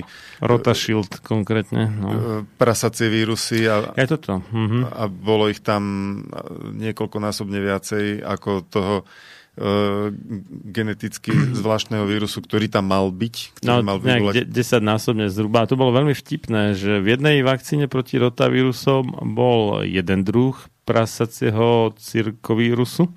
PCV. Uh, áno, PCV. No a uh, sa akože pozastavila dočasne. No a potom otestovali aj druhú. Od a v tej bol, výrobcu? Od konkurenčného výrobcu. A v tej bol nie jeden, ale hneď dva typy prasacieho cirkovírusu. A na základe toho sa povedalo, že aha, tak to je vlastne bezpečné, tak môžu sa používať ďalej. Čo bolo okomentované, teraz už neviem presne kým, neviem, či to bol Mike Adams alebo Joseph Merkola, alebo možno ešte niekto iný z týchto popredných amerických uh, no, uh, uči, učiteľov zdravého životného štýlu, nazvime to takto, a kritikov očkovania zároveň v jednej osobe, uh, že, že no, Pepsi Cola obsahuje ortuť. Mm, to je zlé, to je zlé, no. No, ale Coca-Cola obsahuje ortuť a azbest. A super, tak obe sú bezpečné. to bol samozrejme len príklad, ako, ako keby. Áno, ale v podstate relevantný príklad a prasací cirkovie sú nie sú zase akže tak úplne sranda, pretože malé prasiatka sa proti ním očkujú, pretože trpia dosť veľkou umrtnosťou na tie prasacie cirkovírusy, takže... No, ale americká lieková agentúra FDA vtedy vyhlasila, že nie je žiadny dôkaz o tom, že by prasacie zirkovírusy predstavovali akékoľvek nebezpečie pre deti. Takže očkuje sa ďalej.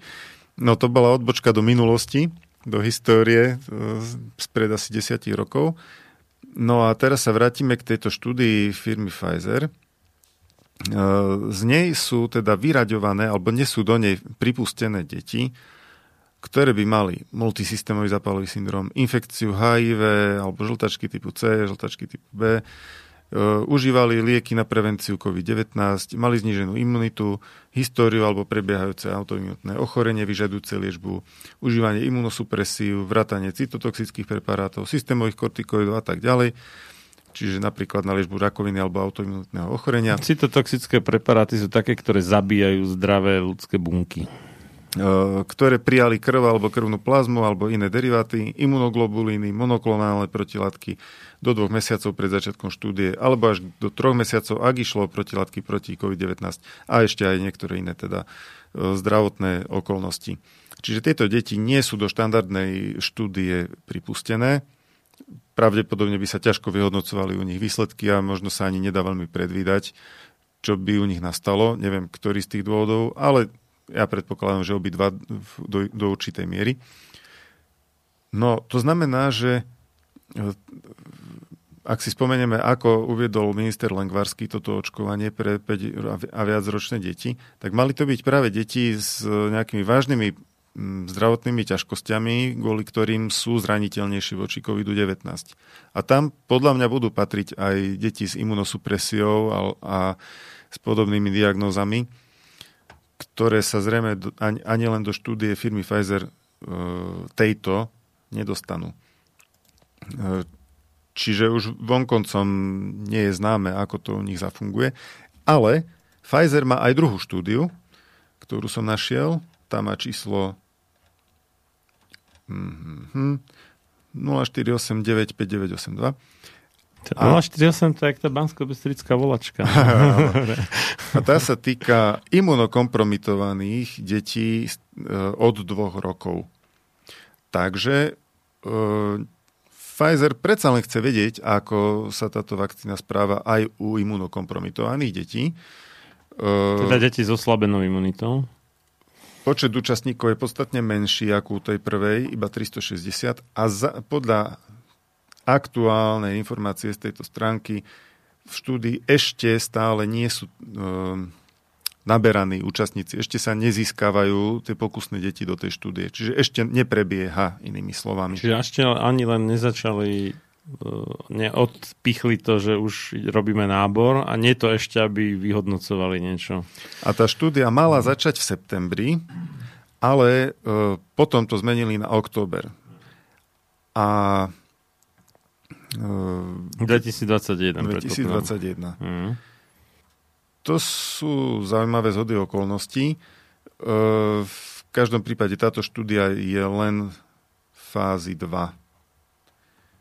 Čo je teda ešte, ešte experimentálnejšie štádium. A oni to už nazvali 2B štádium.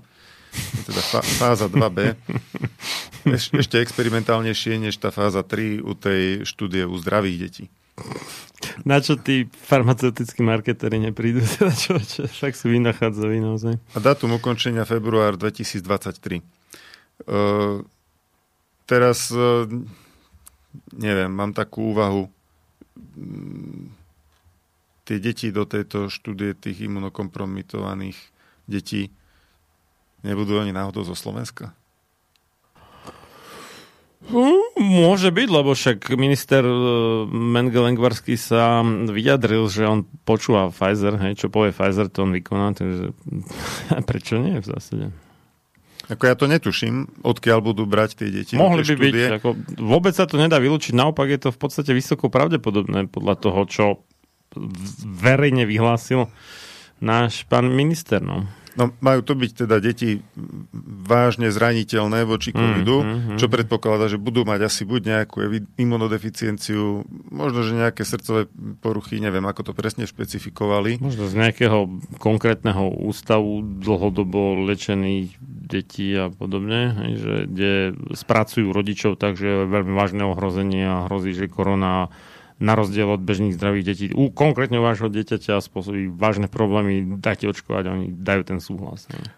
Čiže mňa by celkom zaujímalo, ak niekto sa nájde taký, čo, do, e, čo svoje 5 a viacročné dieťa s vážnymi problémami nechá očkovať, že či, to, či bude podpisovať nejaké, e, nejaké prihlášky do klinickej štúdie. To, to by ma zaujímalo. Vieš čo, veľká väčšina ľudí, alebo možno neviem, či veľká, ale dosť veľa ľudí si nečíta ani čo podpisuje u mobilného operátora alebo u banky, takže čo často má na ich životy eh, hmatateľnejší vplyv alebo priamejšie viditeľný vplyv než eh, nejaký farmaceutický produkt. Takže osobne by som sa neobával, že sa nenájde dosť takých, čo si to nebudú poriadne čítať a ani nebudú vedieť možno, čo vlastne podpísali. Mm, každopádne toto je taká Sofína voľba, podľa mňa. Práve takéto skupiny e,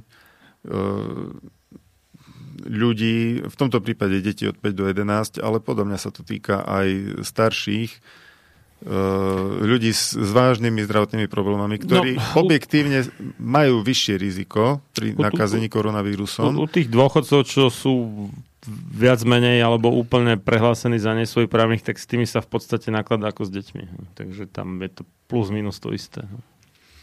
Eh, čiže eh, dá sa tuto pripustiť, že áno, sú tu skupiny detí, ktoré naozaj sú zraniteľnejšie. U bežného dieťaťa ten koronavírus prebieha v drvej väčšine prípadov veľmi ľahko, ale sú zraniteľné deti, u ktorých to naozaj môže mať vážny priebeh a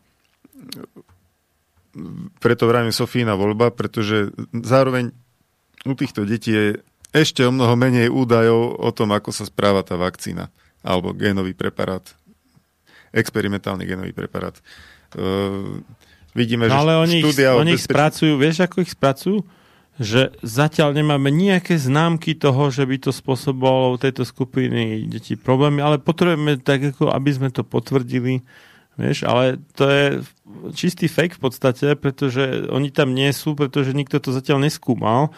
A no, to vidíme, skutočnosti... že tá štúdia sa ešte ani nerozbehla. Áno, to v skutočnosti nie je nejaká záruka bezpečnosti, ale naopak záruka potenciálne veľmi vysokej nebezpečnosti v skutočnosti, ale dá sa to podať tak, že tých rodičov spracujú, akože oni budú mať dojem, že to je vlastne veľmi bezpečné a užitočné pre tie deti a že dokonca vyhrali v lotérii, že sa môžu zúčastniť tohto programu. No v každom prípade je to absolútny experiment. No a toto je teda riadna Sofína voľba e, medzi dvoma nie veľmi príťažlivými možnosťami a naozaj nikomu nezávidím, ani, ani by som nechcel niekomu radiť, čo by mal v takéto e, situácii robiť. Mm, ale čo by som teda vedel, za, za čím by som si stál, e, je, že v každom prípade, či už sa niekto rozhodne očkovať alebo rozhodne neočkovať, a netýka sa to len týchto imunokompromitovaných detí, ale kohokoľvek, tak nemal by sa spoliehať na to, že ho tá vakcína dokonale ochráni a mal by sa zaoberať um, aj prirodzenými uh, možnosťami zlepšenia svojho zdravia a zlepšenia svojej odolnosti.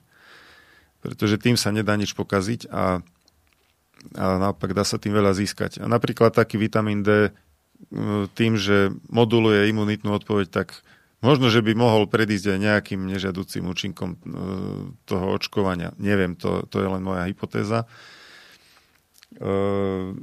ale každopádne si myslím, že to, to sú opatrenia, e, ako je zníženie nadváhy, vitamín D, vitamín C, ktoré stoja no, za to. Zníženie stresu vo všeobecnosti, nejaká taká akože väčšia emocionálna pohoda a neviem, ľudské teplo, alebo ak by sme to nazvali, hej, že či človek sa cíti viacej povedzme, v bezpečí, viacej milovaný, tak má menší To znamená stres. nepozerať katastrofické správy.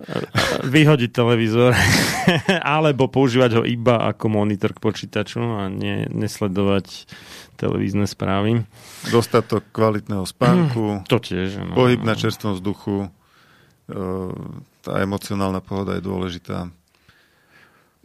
Tak, aj zmysel života, to je tiež dôležité, to zistil. A to už sme viackrát preberali, aj Emil Pálež mal o tom podrobný, um, podrobnú reláciu. Uh, Viktor Emanuel Frankl, rakúsky psycholog, aj filozof asi trošku uh, židovského pôvodu, ktorý si prešiel koncentračným táborom a tam zistil, že tí, čo mali zmysel života, mali väčšiu šancu na prežitie aj infekčných chorôb, než tí, čo ako keby stratili zmysel života, lebo sa dozvedeli, že ich dedinu vybombardovalo nejaké vojsko a všetci ich príbuzní zahynuli a oni už sa vlastne nemajú koho starať ani o koho prieť a tak ďalej. Sa zrútili a do troch dní chytili tyfus a o deň, dva zomreli.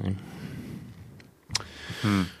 No. Tá, tá psychosomatika je veľmi silná. Nedávno som počul o experimente, kde uh, v podstate väzňom odsudeným na smrť v Spojených štátoch e, zapojili ich do experimentu, v ktorom mali byť popravení iným spôsobom, než je to bežné. Mali byť popravení vlastne e, vypustením krvi zo žil. Uh-huh. Že im oboznámili ich s tým a oni s tým súhlasili, e, že im teda budú odoberať krv dovtedy, kým vlastne nestratia vedomie a nezomru. A tým väzňom aj ukazovali, ako, ako im tá krv odteká a vlastne v tej chvíli, keď e, tá krv mala byť u dotyčného väzňa, už, už mal, mal byť skoro odkrvený a, mm, a on to videl určitým spôsobom, mu to ukazovali, tak on zomrel ale pointa bola v tom, že on v skutočnosti o žiadnu krv neprišiel. Čiže vyslovene zomrel na... Taký psychický Ťažko šok. Ťažko povedať psychický šok, alebo hmm. bol presvedčený o tom, že zomiera. Na milnú vieru o svojom nezdraví v podstate. Čiže to bol vlastne nocebo efekt, dá sa povedať. Hmm. Hmm.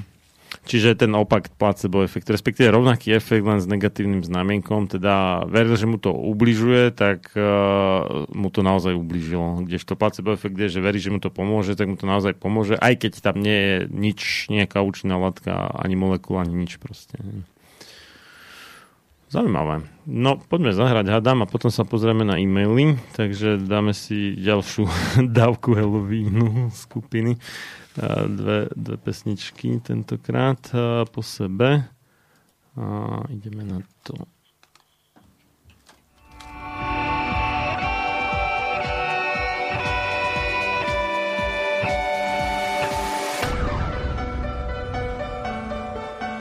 Čím národ nižšie stojí, čím hlbšie v živote telesnom je ponorený, tým menej vážnosti má sám k sebe a tým ľahšie si dá so sebou zahrávať a svoje si odnímať, ako i jednotlivý človek v bahne telesného života zaviaznutý je bez vážnosti k sebe samému a ľahko sa za úžitok telesný nielen s telom, ale aj s dušou zapredá. Ľudovít Štúr Máte naladený slobodný vysielač Banská Bystrica.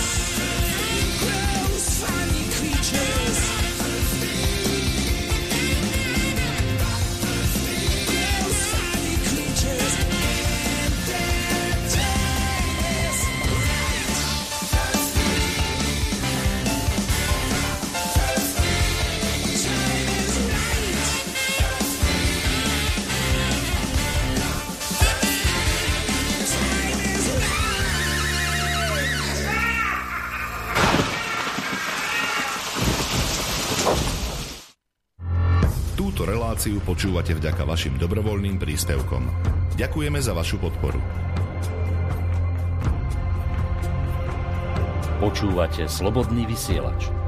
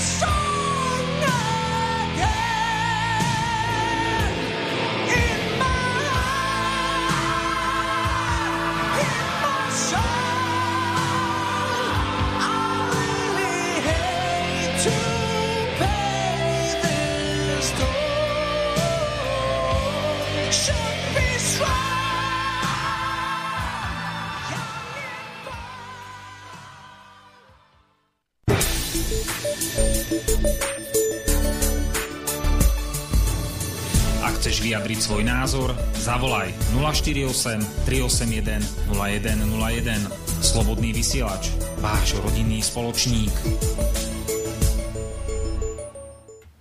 Máme aj e-mail do štúdia, kto by nám chcel napísať, alebo sa hanbí zavolať a podobne, alebo viacej uprednostne písomný styk a ten znie studiozavinač slobodnyvysielac.sk Máme aj Skype dokonca, slobodný vysielač, a kto by chcel ušetriť, alebo prípadne môžete nám poslať telefónne číslo, môžem vás vytočiť zo štúdia, ak máte problém.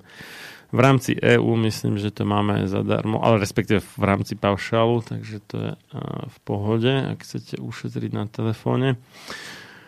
E, teda poplatku za telefón. No a pokračujeme e, v relácii Halloweenský koronacistický špeciál mm, v rámci teda cyklu Sám sebe lekárom e,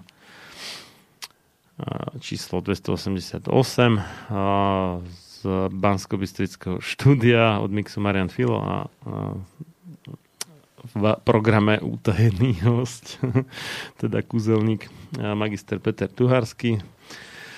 No a došlo nám do schránky od Juraja otázka, že dobrý večer páni, aký máte názor na pôvod a pôsobenie vírusov podľa doktora Lanku?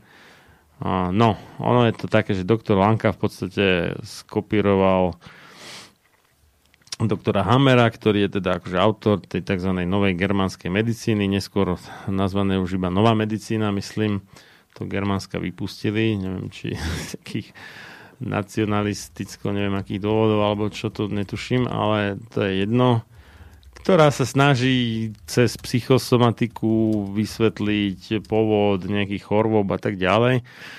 A čo podľa mňa funguje pomerne dobre u takých tých chronických vecí ako rakovina, možno niektoré alergie, to už neviem úplne presne, a pár ďalších, ale myslím si, že u prenosných ochorení to vôbec nefunguje, to je môj názor, ale niektorí moji hostia by určite tvrdili opak, napríklad Antonie Kšemieňová. Kšemieňová. Uh, ale dobre. Uh, ja si teda myslím, že uh, vírusy, na rozdiel od toho, čo tvrdí doktor Lanka, existujú. Nie sú to iba exozómy. Exozómy sú produkty našich vlastných buniek, teda nejaká obalená DNA alebo RNA plus prípadne nejaké bielkoviny, čo pomerne dosť pripomína vírus, ale nie je to vírus. Napríklad v tom je rozdiel, že tá DNA alebo RNA je veľmi krátka v tých exozomoch. V drve väčšine prípadov do 200 nukleotidov, respektíve bázových párov. Zatiaľ čo u vírusov sú to tisíce až desiatky tisíc a u DNA teda bázových párov a u RNA iba samotných nukleotidov. Čo je napríklad jeden z extrémne dobrých dôvodov pre tvrdenie, že vírusy a exozomy sú dve výrazne odlišné veci.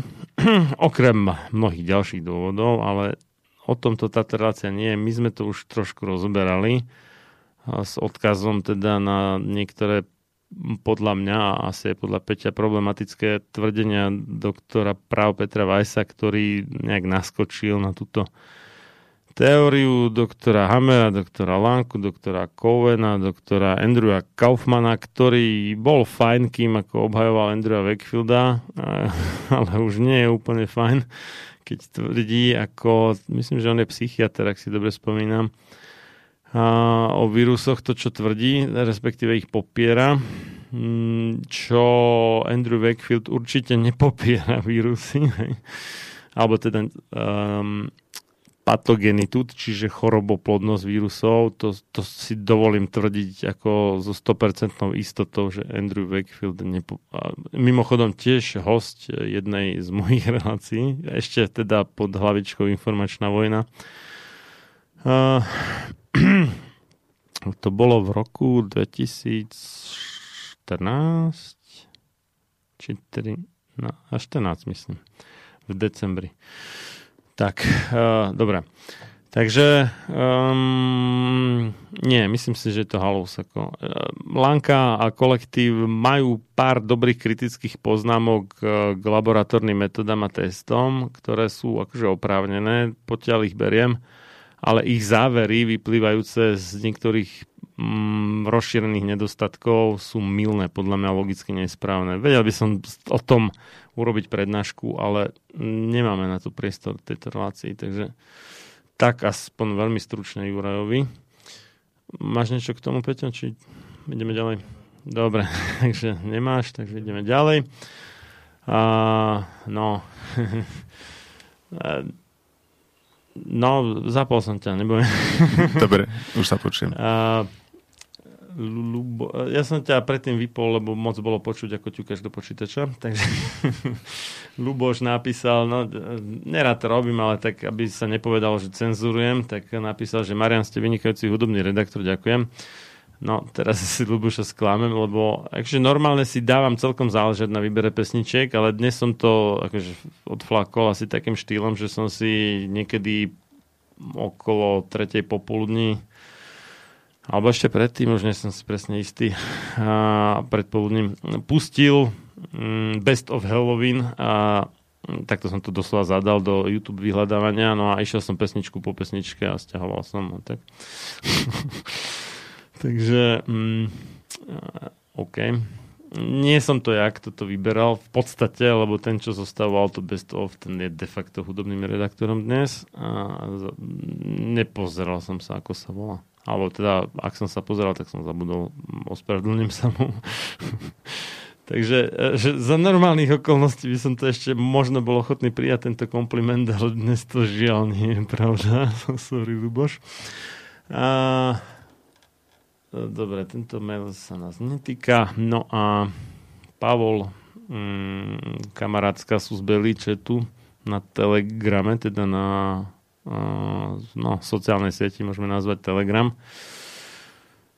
Píše, čau Marian, počúvam ťa, čo je toto? Je to na stránke Národného centra zdravotníckých informácií korona.sk, myslím, že to má byť korona.go.sk, nie iba korona.sk, nie som si istý. A to percento jednodávkových po desatine 2% denne stúpa, to je skoro 40% zaočkovaných sú hospitalizovaných. No a tam dal taký graf, ktorý sa volá že počet hospitalizovaných zaočkovaných osôb podľa dávky. No a tam je napísané, že 8,15% sú plne zaočkovaní z celkovo hospitalizovaných a 21,34% sú zaočkovaní aspoň jednou dávkou z celkovo hospitalizovaných. No a Pavol toho vyvodil, že skoro 40%, lebo sčítal tieto 2%. 2 či 2?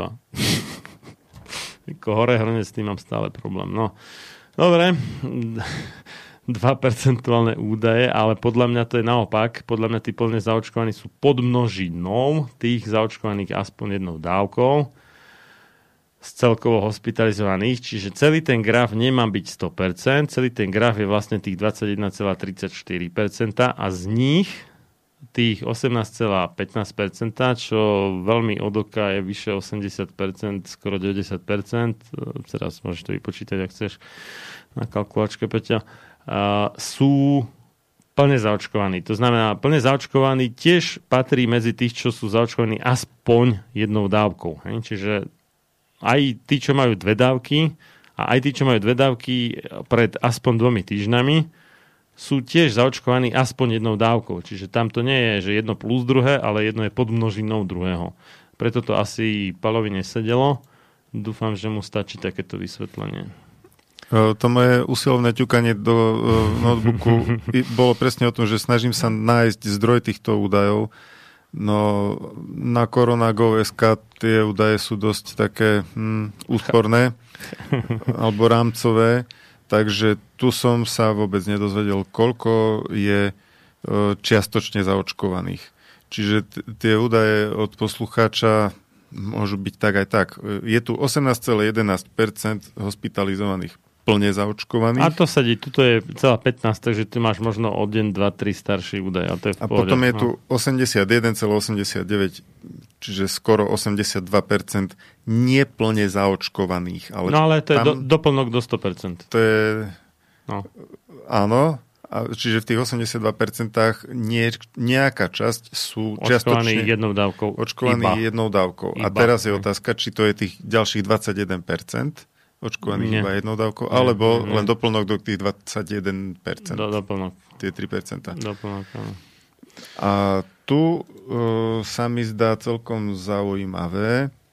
Ale tam treba stále dodať, že nie všetci hospitalizovaní sú testovaní podľa mňa a očkovaní lebo môžu byť hospitalizovaní s ničím iným, nie s koronou samotnou. Neviem, ako, lebo tu nepíšu, že hospitalizovaní s covidom.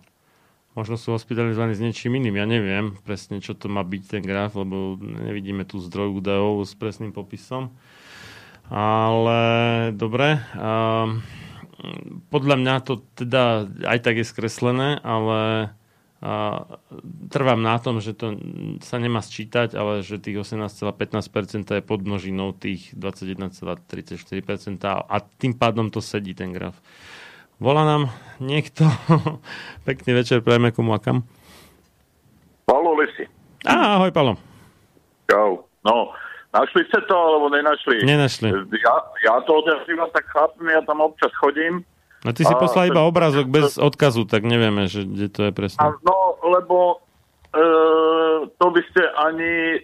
Tam, tam odkaz neexistuje, lebo e, ono je to stále pod tou... Je to nejaký covid pomočka 19.isk.sk lomeno SK. Ale aj tak je to treba rozklikať tam a ten odkaz je stále na tú istú stránku, čiže neviem, či ste tam. Aha, je chápem, treba čiže... ísť na mhm. Korona Go, Neviem. potom na mm, rozšírené štatistiku Mhm, mhm, a potom nižšie je, mm, jak sa to volá, Čiže oni to urobili neodkazovateľné v podstate. To sú, to sú mantáci No, neskutoční. áno. Ako z hľadiska informatického sú to totálni lúzri. Ako, to musím povedať. Áno, ako by, bývalý tak, vývojár áno, no. internetových aplikácií s 10-ročnou praxou, že, že hrozní sú ako fakt. Dobre, no OK, chápem. Takže, ale Mne to tak vypadá, že to je ako, že to sa spočítava, že jednodávkový a dvojdávkový. nie, nie, nie, nie, nie, nie. Nie, jednodávkový, aj dvojdávkový sú jedna plus dávkový, lebo to, ten prvý údaj je, že aspoň jednou dávkou. Hej? A, aj tí, čo majú dve dávky, majú aspoň jednu dávku. Takže je to podmnožina. Hej? Mm, Chápeme sa? tak ale potom je to veľmi zle tam na všetko napísané. Však to sme kritizovali aj, že uh, oni um, častokrát dávajú do štatistik alebo do nejakého novinového článku fake streamového, že uh, iba toľko to plne očkovaných uh, dostalo koronu a pritom zataja, že veľká časť uh, očkovaných, ale ešte nie podľa ich aktuálnych kritérií plne očkovaných, tiež dostala koronu, ale tí sú v kategórii akože sú neočkovaní kvázi. Hej? Čo, no, je- čo ja je podvod. musím No. nav- naviesť, ja sedím Mhm. pri počítači, takže Mhm, mhm. eh, na ko- Korona Go.sk, že potom rozšírené statistiky, ten je zhruba pod tými eh, číslami, ktorých tam je zo pár, a potom teda akoby tie isté čísla, len že ich je tam viac a pod nimi je odkaz na koronavírus grafa. Pomočka NCZ. No, Peťo to A asi treba- sleduje, ja nestíham, ale dobre, no. Na to treba kliknúť. Mhm. A teraz je tu zobrazených 14 nejakých grafov na tej stránke. Len 8. Dobre, no. No a na ten posledný 14. E, sa volá um, podiel pozitívnych PCR a AG testov plne zaočkovaných osôb, Mhm. ale tu treba ešte rozkliknúť, v tom grafe je e, štyri šipky od seba, tak ako keby si chcel z- zmaximalizovať e, nejaké Windowsové okno, to tak prípada. A tam, keď na to klikneš, tak sa ti zobrazí štyri, tri grafy a jedna tabulka. Mhm. Potom treba ešte kliknúť pod tými grafmi je mm, šipka do, do, sú dv, medzi dvomi šipkami je jedna z dva a treba kliknúť na tú pravú šipku na to 2 z 2 a tak sa dostaneš. Tam až uvidíš teprve ten graf. No, tak. Ne, neviem, či som vám to dobre vysvetlil Áno, teraz. áno, graf už je predo mnou, je presne taký, ako bol v e-maili. Máte to? No, výborne. No. Celkom slušne zašité. Áno, tak a schválne podľa mňa, no, no. A tam je nie 8,15, jak si ty čítal, Marian, ale 18,15. Plne Ja som čítal 18, myslím. Neviem, či som to zle Ja vyslovil, ale... počul 8. Ja som OK, počul 8. tak ak, ak, ak tak sa ospravedlňujem. No. Mhm. No je tam 21,34 očkovaných aspoň jednou dávkou, takže je to tak, ako Marian hovoril. Uh, pričom, ale v tabulke tie údaje nie sú iba v tom grafe. No ale v tomto, toto má normálny zdravý človek pochopiť. toto, že, že, že 21,34 je jedno aj dvojdávkový a z toho 18,15 sú dvojdávkoví. To, to sa mi nejak... Mm, áno, je to také ne, neintuitívne a ťažko zrozumiteľné pre áno, lajka, a ktorý... voláčový graf už vôbec nehovorí. Hej, pre lajka, ktorý nechodí v tých všelijakých fintách, PR fintách na metenie laického No, no. posluchača alebo čitateľa, tak ten akože skutočne to má problém správne pochopiť, to uznávam.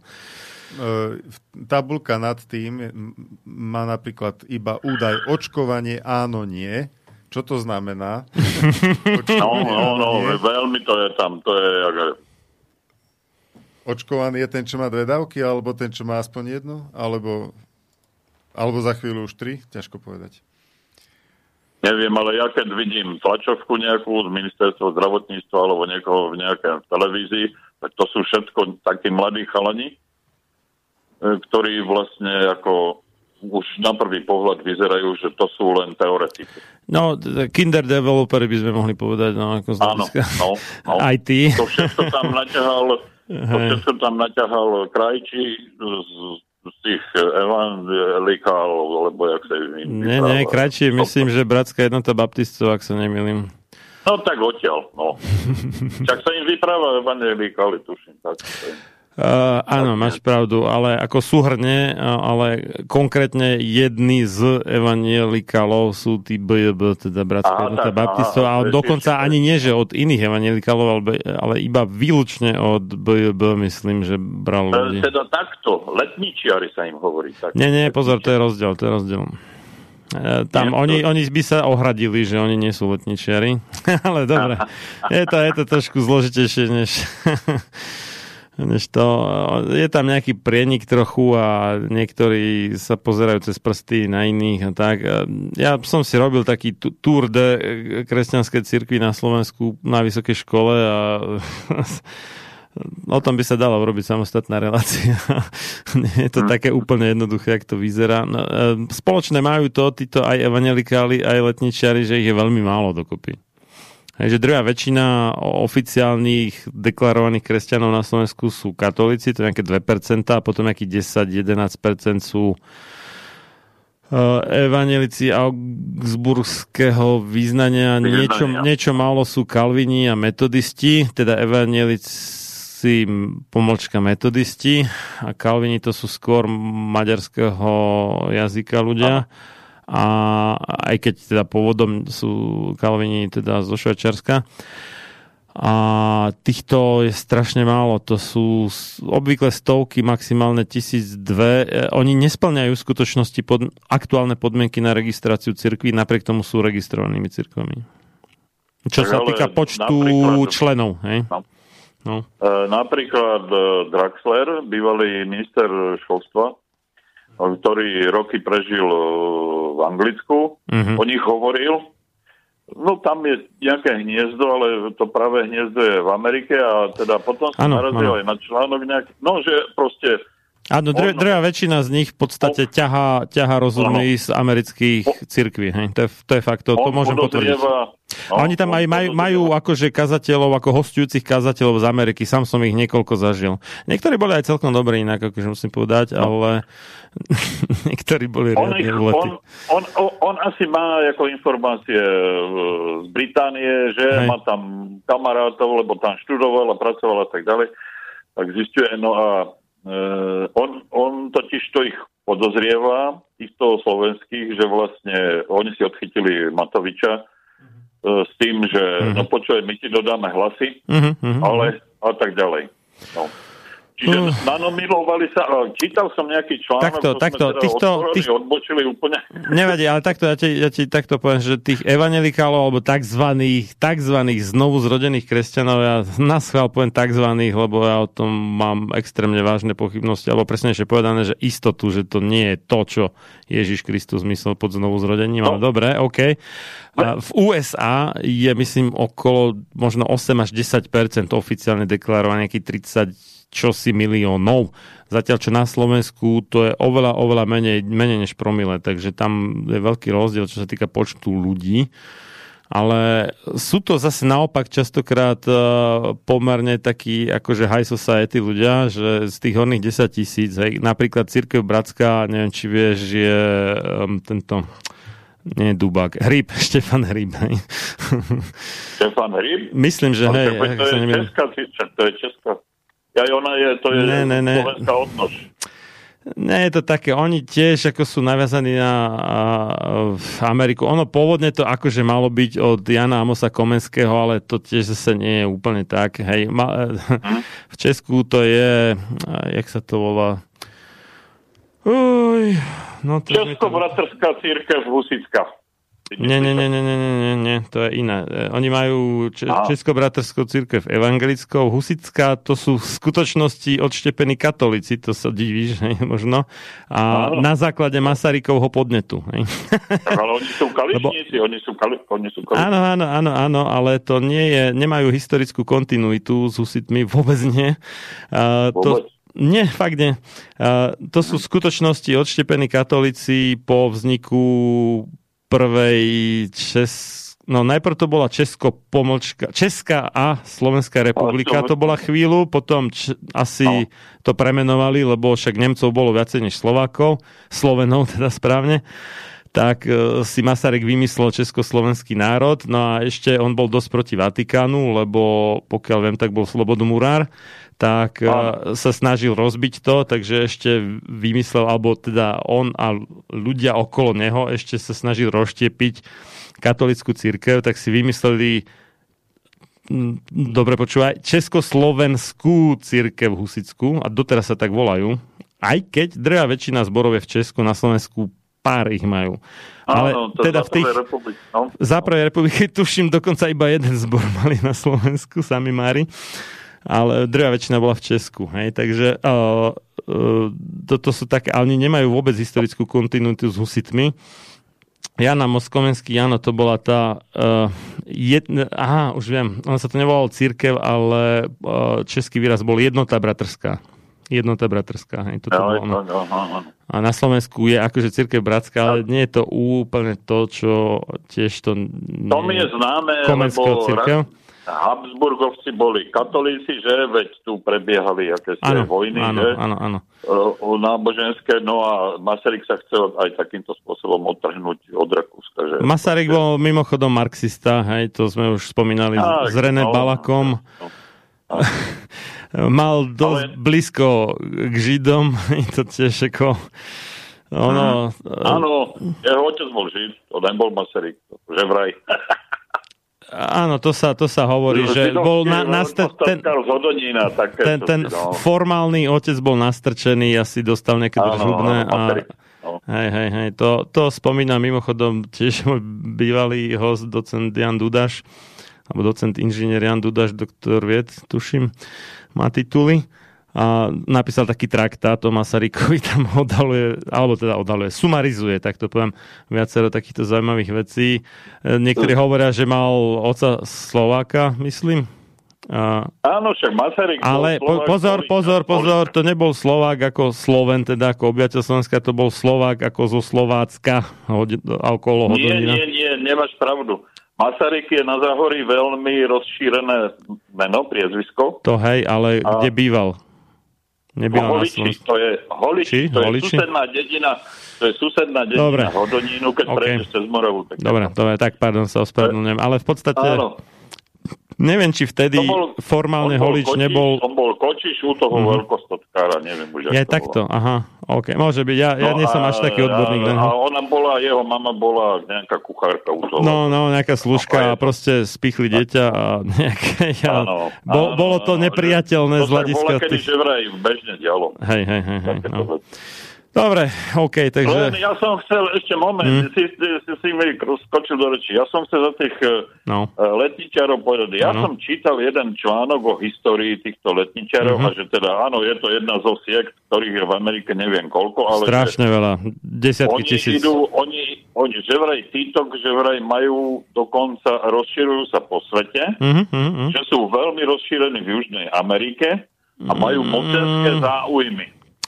No, že vraj kde si neviem kde, že tam sa im aj podarilo tak sa dostať do vlády a že majú mocenské záujmy a ten Draxler totižto Mhm. asi niečo o tom vie, spomínal aj toho Tonyho Blaira, že no to je človek, ktorý si nechá zaplatiť za hocičo.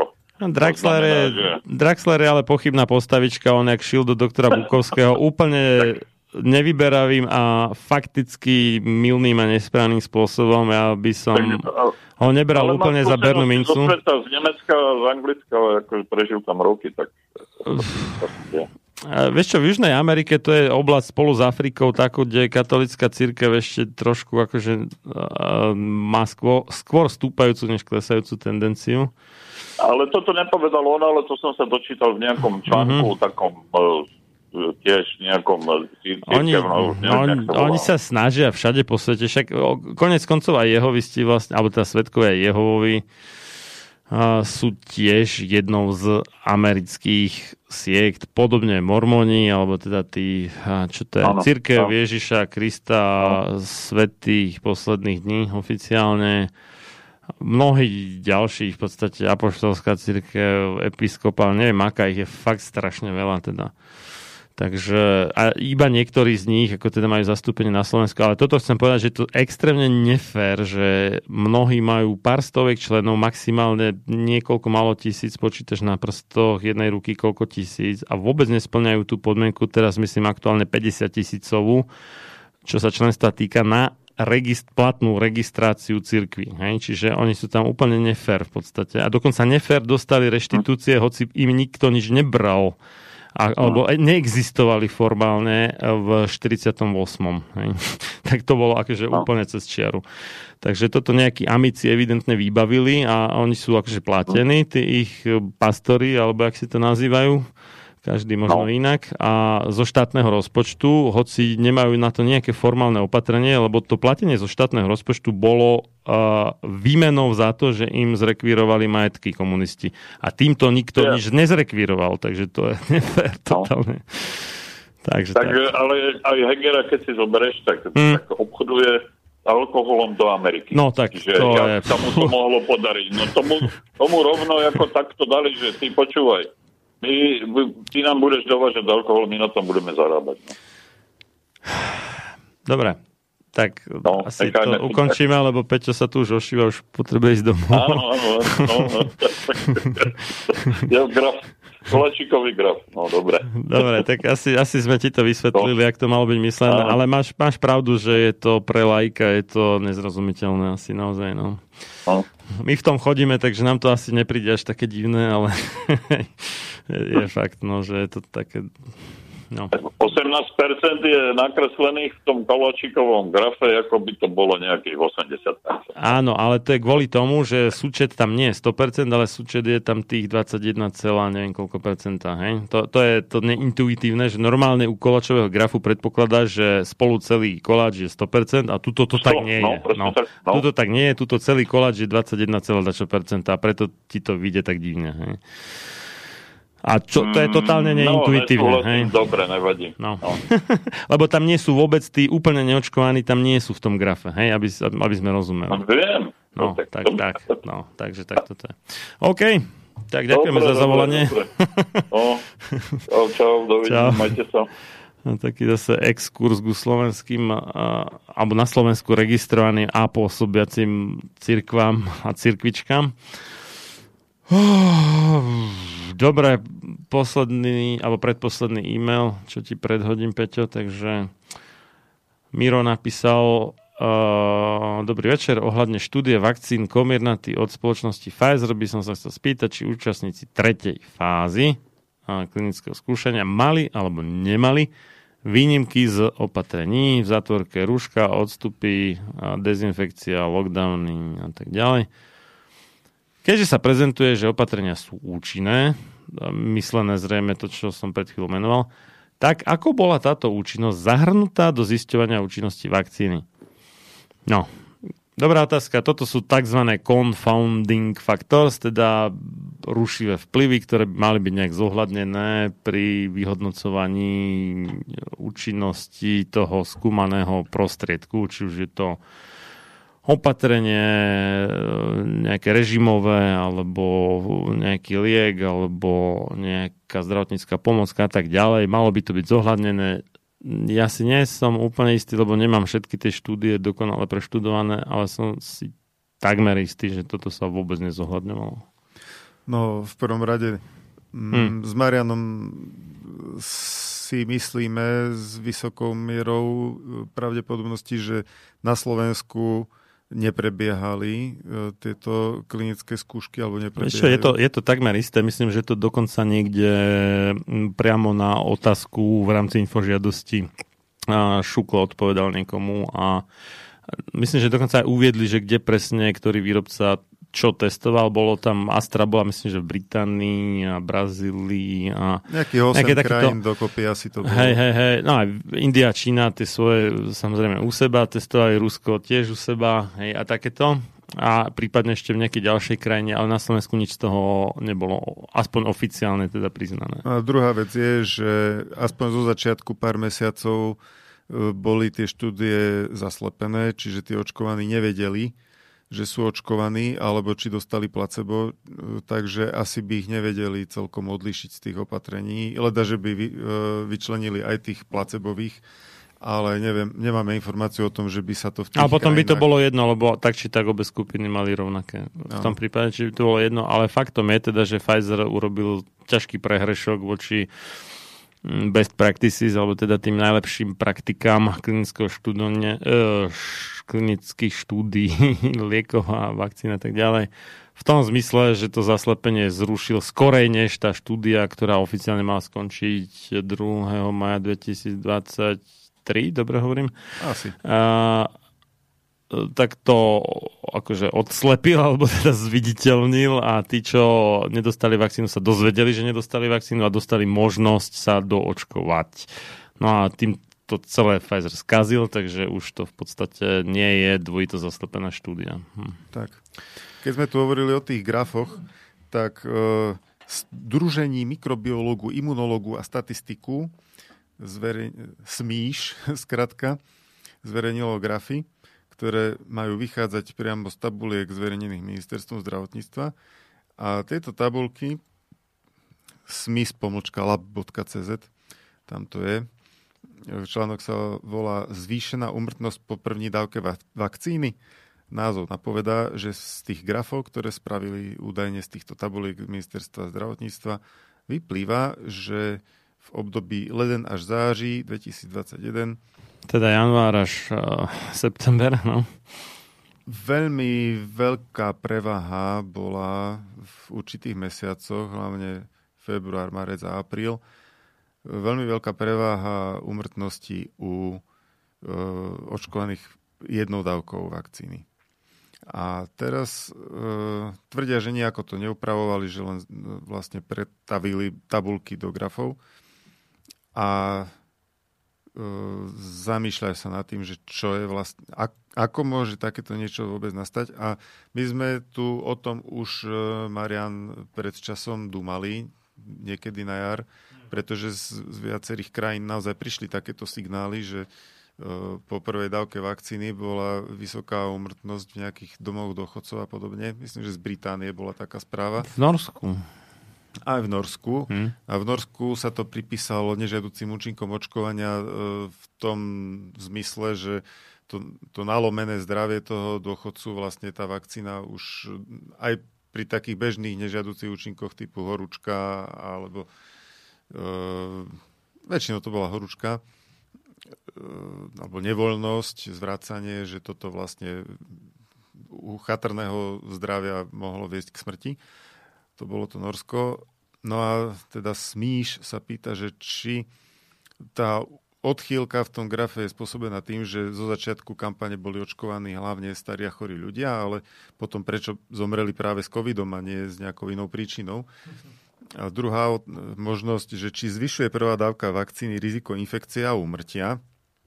Ja osobne považujem za veľmi relevantnú túto otázku. Ešte som nenatrafil na nejaké, nejaký hlboký výskum na túto tému. E, A tretia možnosť alebo otázka, vyvolala prvá dávka vakcíny nejaké nežiaduce účinky, kvôli ktorým lekár už neodporúčil ďalšie dávky, lebo v, takom prípade by vlastne e, ostali jednodávkoví títo ľudia a autori by tú zvýšenú úmrtnosť pripisovali nežiaducim účinkom vakcín. To je v podstate na ten norský spôsob.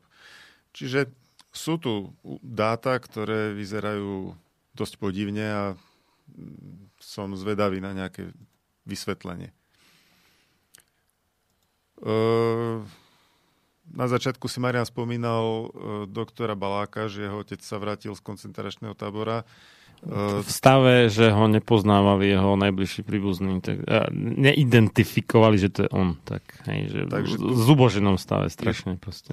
E, v septembri vyšla správa, že preživšie obete Mm. holokaustu podporili podanie v Hágu proti nut- nuteným experimentom, e, vrátane teda vakcín alebo prípravkov. Predpokladám, že tam dominantnou osobou je Vera Šarau. Z, teraz neviem, ak sa volá tá organizácia v USA.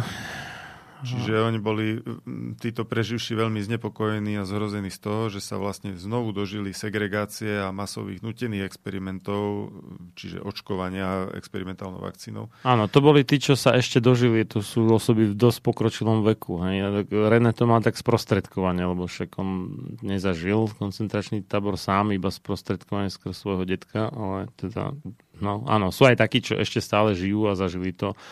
Obvykle teda už dnes už viac menej v tom čase museli byť deti, menšie deti de facto. Doslova sa pýtajú, že koľky starší ľudia boli donútení strachom vziať vakcínu a neprežili. Koľky prežili Mhm, holokaust, mhm. ale neprežili injekciu COVID-19. Tak, koľky presne. prežili lekárske pokusy vo Svienčime a Birkenau, ale neprežili tento súčasný lekársky pokus. Toto sa pýtajú e, preživšie obete holokaustu, takže to je veľká sila, keď e, takéto niečo napíšu. No a žiadajú, aby e, prokuratúra Medzinárodného trestného tribunálu zakročila a zakázala experimentálne očkovania. K tomu treba dodať, že veľmi významný, teraz neviem, či iba doktor alebo profesor, myslím, že profesor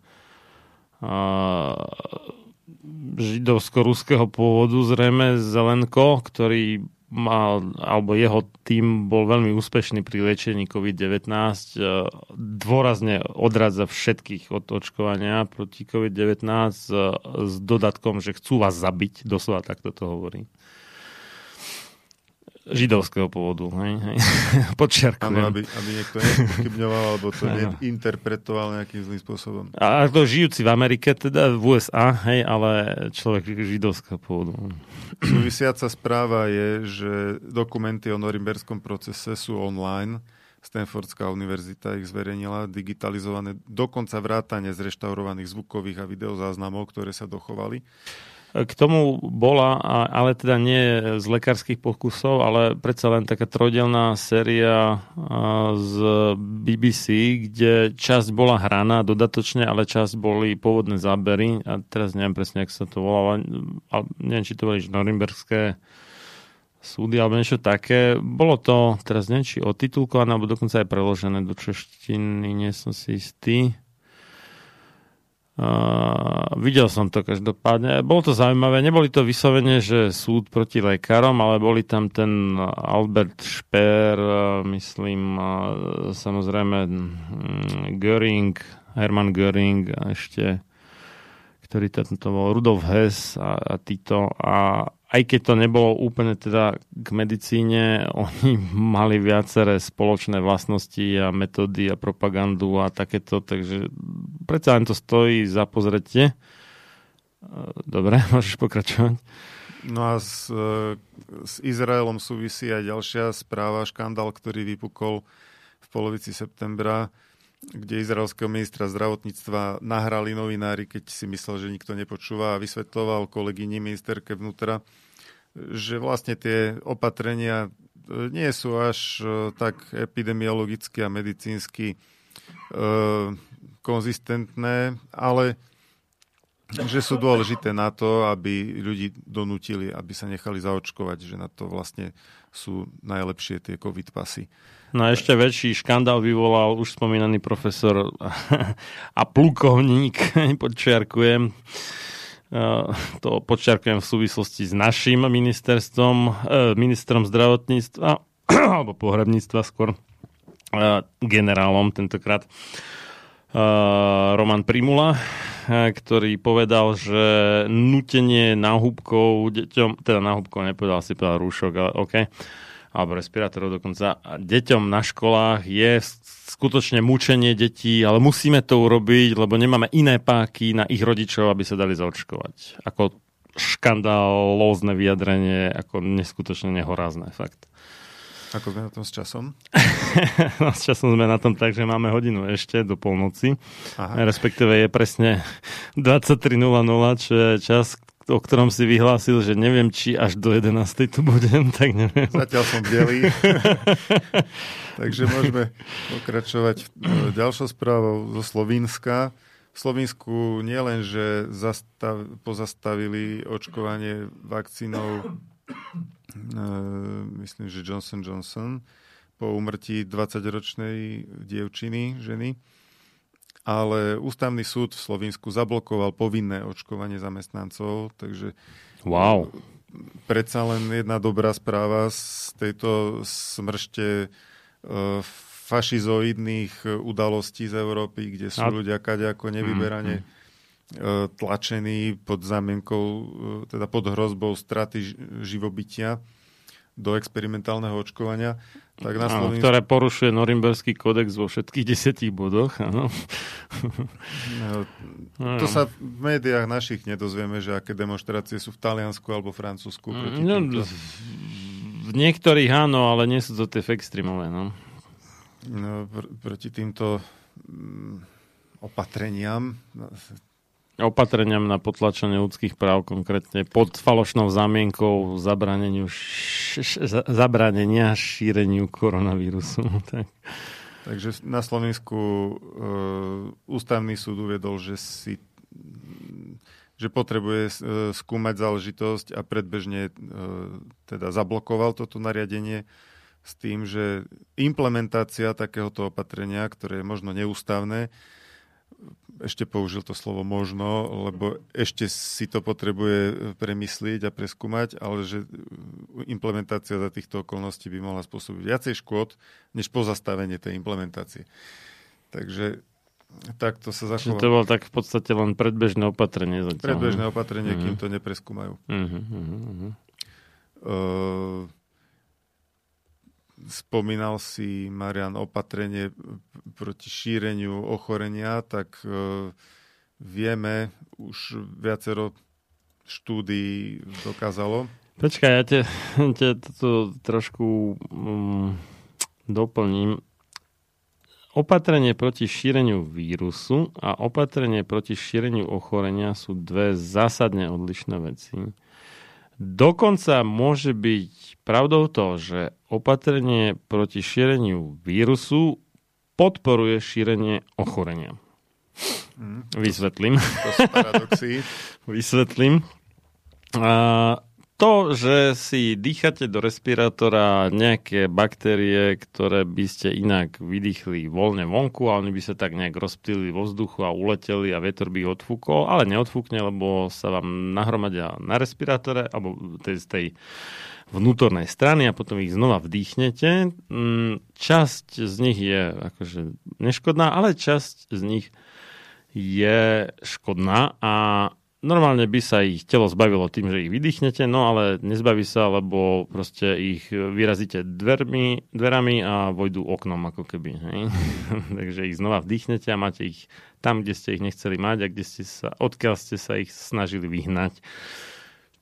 Čo je v podstate že chronické, teda dlho, trvajúce a to oslabuje imunitný systém. Hej. Na jednu stranu teda áno, respirátor môže zabraniť šírenie vírusu, ale na druhú stranu oslabenie imunitného systému podporuje šírenie choroby.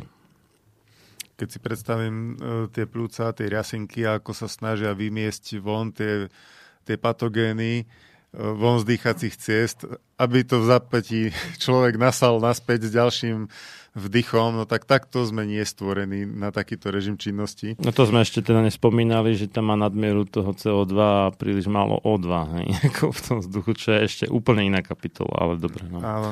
Mm, na, pozitívna vec sa stala aj na Slovensku. E,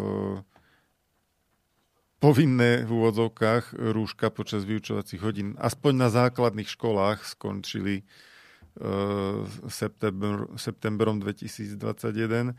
Zlé alebo dobré, teraz už neviem, jazyky hovoria, že to bolo po podaní nejakej žaloby alebo trestného znamenia na ministerstvo zdravotníctva. Uh, teraz neviem, či školstva, či zdravotníctva, jedno z toho. uh, to je jedno možné vysvetlenie. No. Druhé je, že uh, tomu pomohli tí aktivisti, ktorí išli priamo na úrad verejného zdravotníctva vyjadriť svoj názor a podať e, svoje memorandum na protest proti To by sa im súviselo spolu jedno s druhým. Môže byť. Mm, takže e, každopádne krátko po tejto udalosti, e, doslova pár dní, sa toto opatrenie zrušilo. Na chodbách ešte tie rúška potrebujú mať, teda musia údajne. Čo je ale, akože ozaj, ozaj Ale v triede vtipné. už nemusia. Uh, zhruba pred rokom sme mali reláciu na tému rúšok a... No, jednu s tebou, ale jednu aj s Renem Balakom už teda nechcem povedať, že nebohým, naopak u, ubohým asi, lebo uboha predpokladám, že je, nie, že nie, je ne uboha, tak teda zosnulým. A, tak a, dosť, dosť dôkladne. Pôvodne mala byť o, o rúškach a 5G e, žiarení, ale tak dôkladne sme rozobrali rúška, že na 5G došlo až v ďalšej relácii. takže to si tiež môžete pozrieť v archíve, sám sebe lekárom. No, Áno, mali sme, takže... Hovorili sme o tom a vieme, že akým spôsobom Úrad verejného zdravotníctva zaviedol toto opatrenie, že sa neoprelo recenzované štúdie publikované v odborných časopisoch, ale len na odporúčanie nejakého O, o žiadne štúdie, ani, ani nerecenzované, o nula štúdií, v podstate iba čo autority povedali, tak to je sveta. Hej. To je ako čistý kult osobností, alebo e, inak povedané, nie evidence, ale eminence-based medicine, čiže med- medicína založená na autoritách, ktoré e, sú nejak oslavované. Mohli by sme to povýšiť na vieru v autority dokonca. Mm, áno, v podstate no, či, či to bol Stalin, Hitler, Mussolini a všelijaký, neviem, Mao Tse-tung alebo Kim Jong-il, hoci čo, Kim Il-sen a tak ďalej. Všetko to boli autoritárske režimy, kde vodca, Führer, Duče, jak ho nazveme, to je jedno, bol nespochybniteľný a to isté platí o týchto tzv odborníkoch z krízového štábu alebo neviem, čo to už je za fiktívnu organizáciu. Môžeme sa tiež pozrieť na COVID automat, eh, alebo poloautomat, alebo ako to nazvať. Automat to nie je, pretože nakoniec rozhodujú nie čísla, ale hygienici o, o tých farbičkách, akými zafarbia jednotlivé okresy. Má, má to aj svoju umeleckú zložku. Kreativite sa nekladú.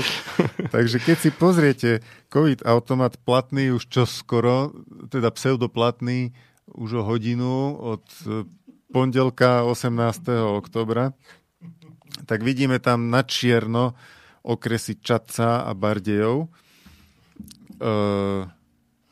pričom, e, keď sa pozrieme na mapu výskytu pozitivity koronavírusu, ktorá je zverejnená na stránke mapa.covid.chat, tak e, tie mapy sa v podstate nepodobajú. Okrem toho, že je tam silueta Slovenskej republiky, tie farbičky nám nesedia. Okres Čadca sa z hľadiska výskytu pozitivity prakticky nelíši od ďalších asi 10 alebo 15 okresov. Napriek tomu je čierny. Okres Bardejov mm, je dokonca ešte menej rúžový než okres Čadca, ale je čierny. Zatiaľ čo Bratislava, ktorá suverénne vedie e, v počte pozitívnych testov 116, ta, také číslo e, e, nárastu je, je rekordné. Žilina má síce 161, ale nemá tak e, brutálnu farbu ako Bratislava na tejto mapke. Tak Bratislava na COVID poloautomate je žltá. E, správne súvislosť priama medzi týmito dvoma mapami nie je, ale e, COVID poloautomat e,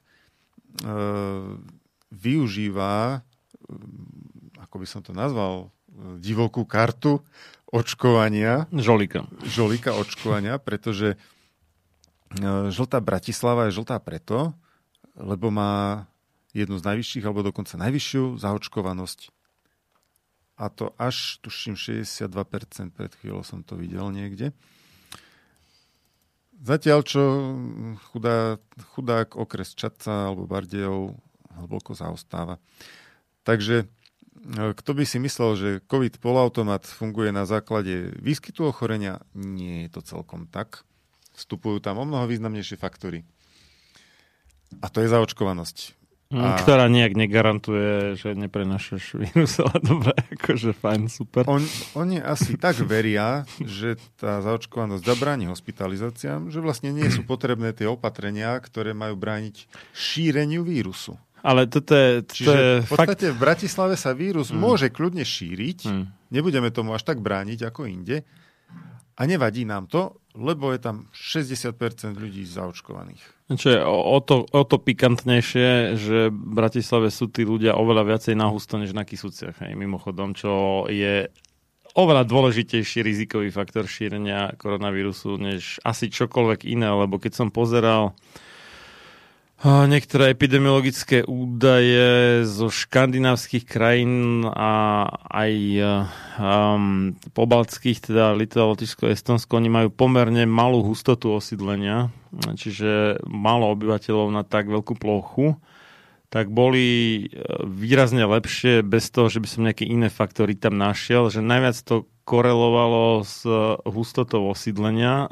Ten ako keby úspech vo zvládaní koronavírusu. Boli tam samozrejme nejaké výnimky, ktoré boli iným faktorom ovplyvnené alebo inými faktormi, ale najväčšiu podobnosť som našiel, alebo najlepší vzťah, najlepšiu koreláciu s hustotou osídlenia. A tá je samozrejme v Bratislave najvyššia na Slovensku.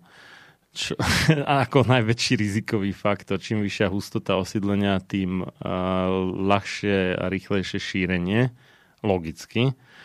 A vidíš, napriek tomu sa tu robí pravý opak toho, čo by sa dalo nazvať za racionálne. Ono je veľmi zaujímavé ešte to, že e, voľa kedy sa e, tvrdilo, že koncept kolektívnej imunity, že vlastne všetci sa musia očkovať preto, aby sa chránilo zo pár promiletých zraniteľných. Ktorý ale... neexistujú mimochodom, ale dobré, lebo všetci sa očkujú. Nikde som nepočul žiadnu definíciu alebo alebo dokonca presné pomenovanie, koľko tých ľudí vlastne je, ktorých vraj chránime, či ich je 5, 10 alebo 150 v celej republike. Alebo Ešte niekto to 1500. tuším, niekto to tuším vydoloval ten údaj a bolo to nejakých tisíc dačo sa mi zdá. Na Slovensku. Čiže 0,2 promile, ak je to Niečo také približne, no. No, v každom prípade, e, kedysi, ešte na jar sme boli presvedčení aj pri korona očkovaní, že je to kvôli tomu, aby sme chránili tých zraniteľných pred vírusom. Dôchodcov, aby sme chránili. Dôchodcov napríklad. Ktorí boli prví očkovaní mimochodom, ale dobre. A teraz, dnes vieme, že očkovanie nebráni šíreniu vírusu, to je vedecky dokázané. Napriek tomu v Bratislave sú prípustné, e, je prípustná nízka úroveň opatrení, Áno. pretože je tam vysoká zaočkovanosť, vysoká 60% plus niečo. No to pôvodne malo stačiť na zničenie pandémie. No áno. Hej. Ale e, rozumieš tomu paradoxu? Čiže v Bratislave sa vírus môže šíriť a tam nevadí, že nakazí tých zraniteľných, ktorí sa nemôžu očkovať. A môžu, ho, môžu ich nakaziť tí očkovaní. Ja som, ja som to so, so synom po tej, bol som tam teda pri... Čiže, čiže tej, celá tá, celý ten koncept kolektívnej imunity sa nám nejako, nie že vytratil, ale je už úplne protichodný. po, po tej skúsenosti s tou kebabárňou pred Teskom v Brezne, kde som bol mimochodom spolu so synom, tak a som skonštatoval, že Slovensko by malo byť inzerované v zahraničí ako dovolenková destinácia a, s anglickým heslom, že Slovakia, the country where anything absurd can happen. Teda Slovensko, krajina, kde čokoľvek absurdné sa môže stať realitou. že stačí papier a korona sa nešíri. Stačí vycapiť papier na kebabárni a korona sa nešíri a keď ho nevycapíš, tak sa šíri. Takže bez ohľadu na to, či niekto niečo kontroluje. to, to je ako čisté kocúrkovo. Mimochodom Brezno je kocúrkovo, kto nie, už som to spomínal v poludnejšej relácii, že e, Kocúrkovo z e, divadelnej hry Janka Chalúbku a Kocúrkovo, alebo len aby sme v hanbe nezostali, je Brezno a on to teda počas svojho evangelicko-augsburského vyznaňového farárovania v Brezne nič si nevymýšľal, iba opísal realitu, čo videl okolo seba, asi zamenil nejaké mená. No a potom ho teda tí brezňanskí evangelickí fa- farníci druhýkrát nezvolili za farára, v podstate ho vyhnali, lebo boli urazení z toho, že ich akože ponížil tým, že napísal pravdu o nich. No, takže Brezné Kocúrkovo.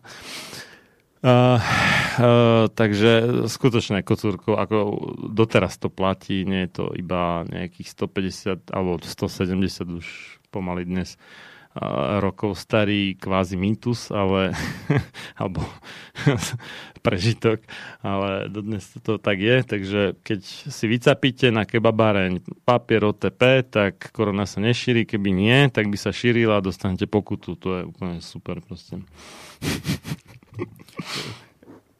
Ešte raz zdôrazním to, že koncept kolektívnej imunity bol zneužívaný na presadzovanie očkovania pod zámienkou, aby sa chránili tí, čo sa očkovať nemôžu.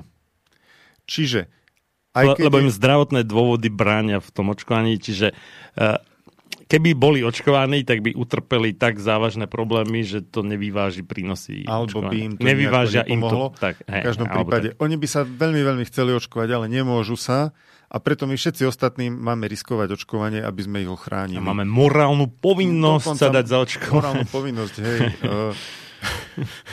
Takže- z, z kresťanskej lásky, lebo je to hriech voči láske, keď sa nedáme zaočkovať. No, doslova aby sme tak. chránili tých ostatných. Strašne. No a teraz vlastne, e, keď Bratislava už má 60% zaočkovanosť, tak už nie je tak strašne potrebné chrániť tých ostatných tými opatreniami. Áno, stačí, že narižuje farmaceutická firma 60% a už Lebo- nejaká potreba morálnych týchto imperatívov a kresťanskej lásky padá. Hej? Ja by som...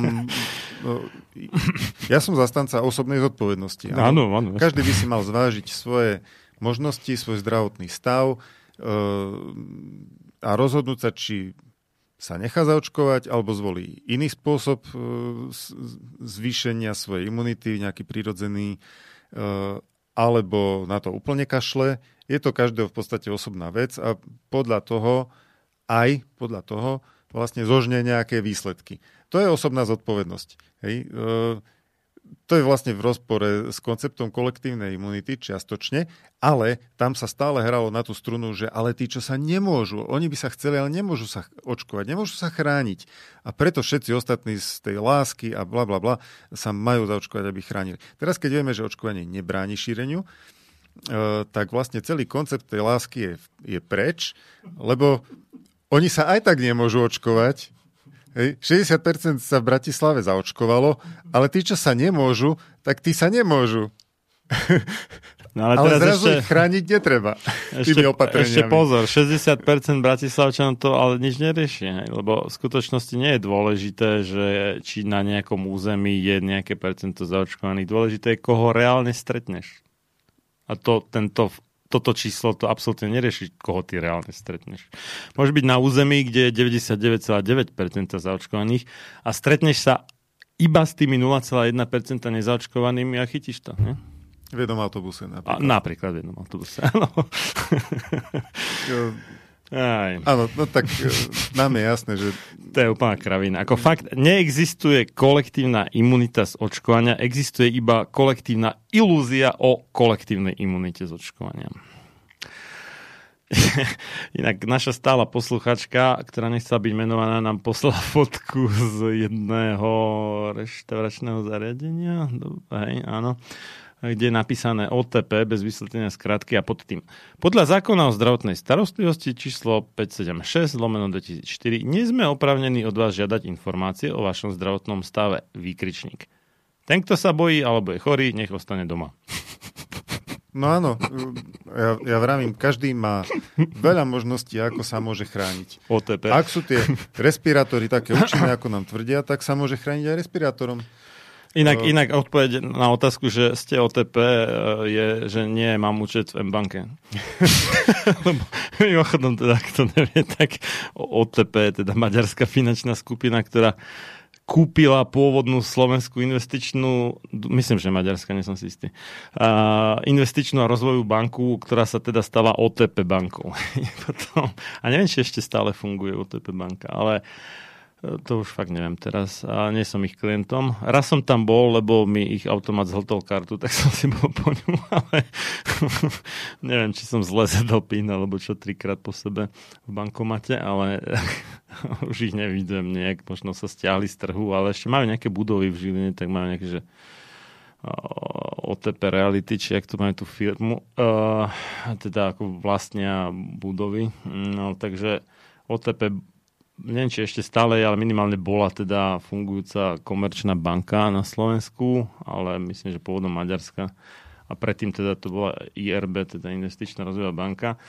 Dobre, toto ako vtip to beriem, akože celkom fajn. A, no, písala, že tam sa bola v piatok nájsť a že mám to naskok. Žiaľ, nejakú bližšiu informáciu tu nemám, takže netuším, ktorá to je reštaurácia. Ale bol som v Donuterii, hneď, ktorá je tiež OTP, čo som si všimol až na odchode. A e, milá zlatá slečna, akože klobúk dole, taký jemný hlások, asi slečna, neviem či pani, ale ako fakt, fakt milá, ako klobúk dole.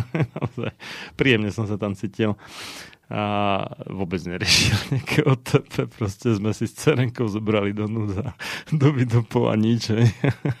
boli sme dnu, akože nie cez okienko, no, ale dnu sme boli v ich priestoroch a nikto sa nás nepýtal Čakajte na nič. kontrolu. No to, to som im teraz pohnojil, no, lebo myslím, že iba jedna donuteria v Žiline. to bolo blbé odo mňa, no. Sorač.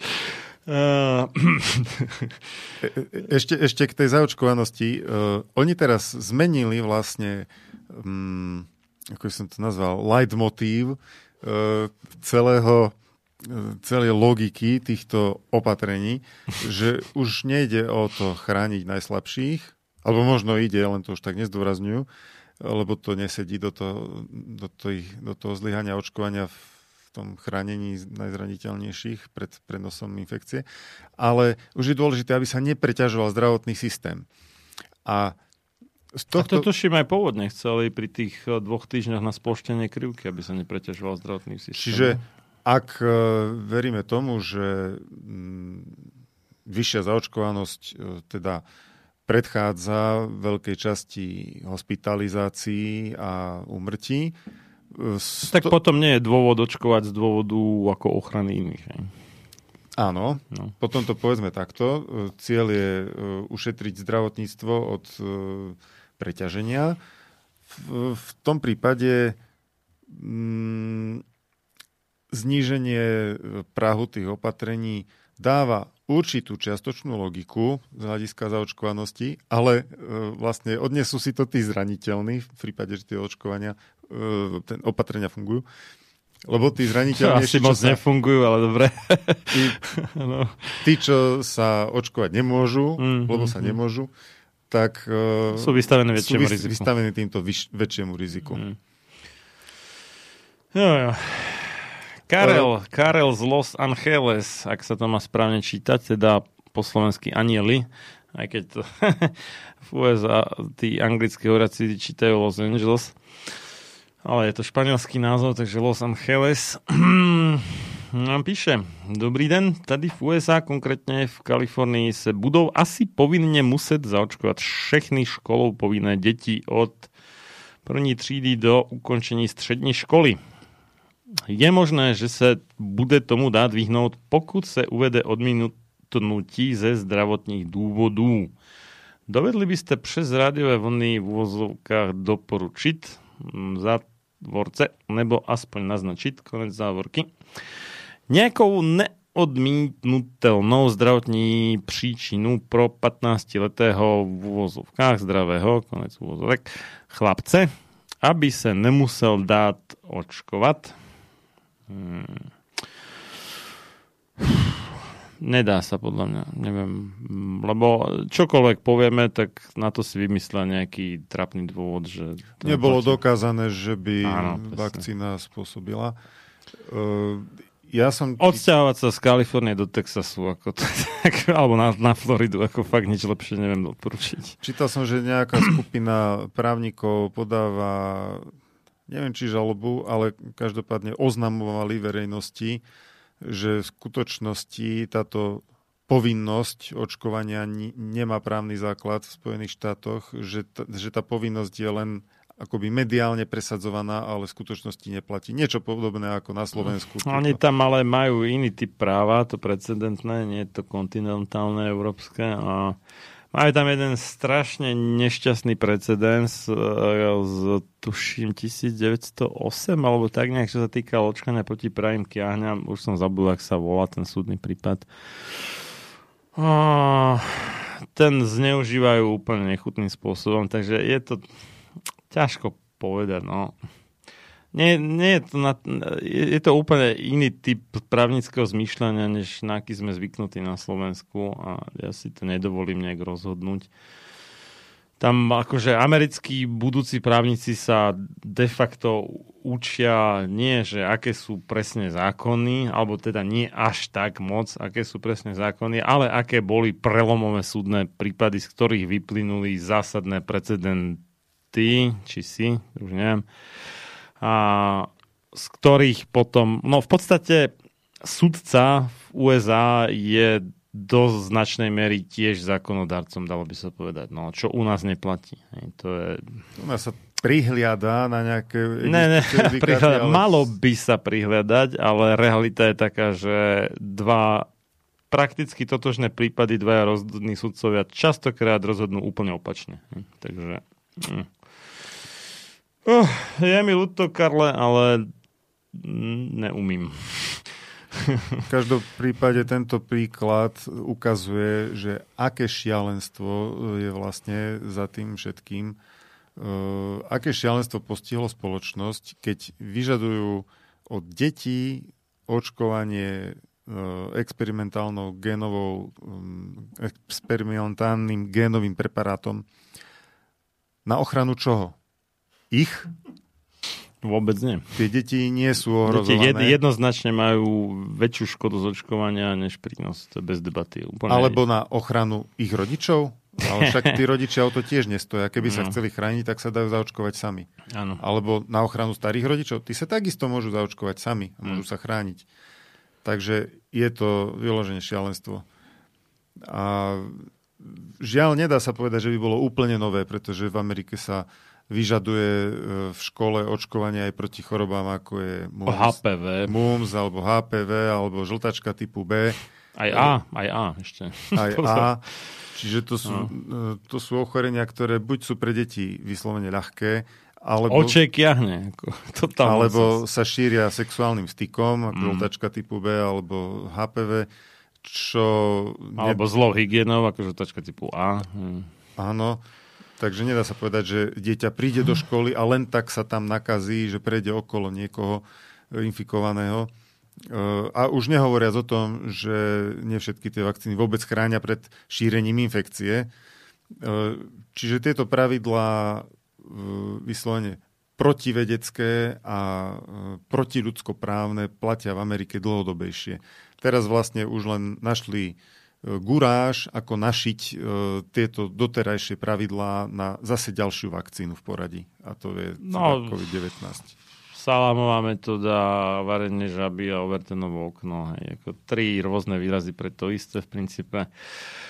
Áno, a treba ale dodať, že štát od štátu spomedzi tých 50, respektíve 51, alebo už neviem, jak to počítajú, štátov, Spojených štátov amerických, je to dosť odlišné, lebo konkrétne tie zákony o povinnom očkovaní sú v právomoci jednotlivých no, parlamentov môžeme nazvať jednotlivých štátov, nie toho federálneho parlamentu, alebo teda kongresu USA, takže tam sa to odlišuje štát od štátu, nie je to jednotné pre celý štát. Ako keby u nás napríklad bansko kraj mal iné povinné očkovania než Žilinský kraj.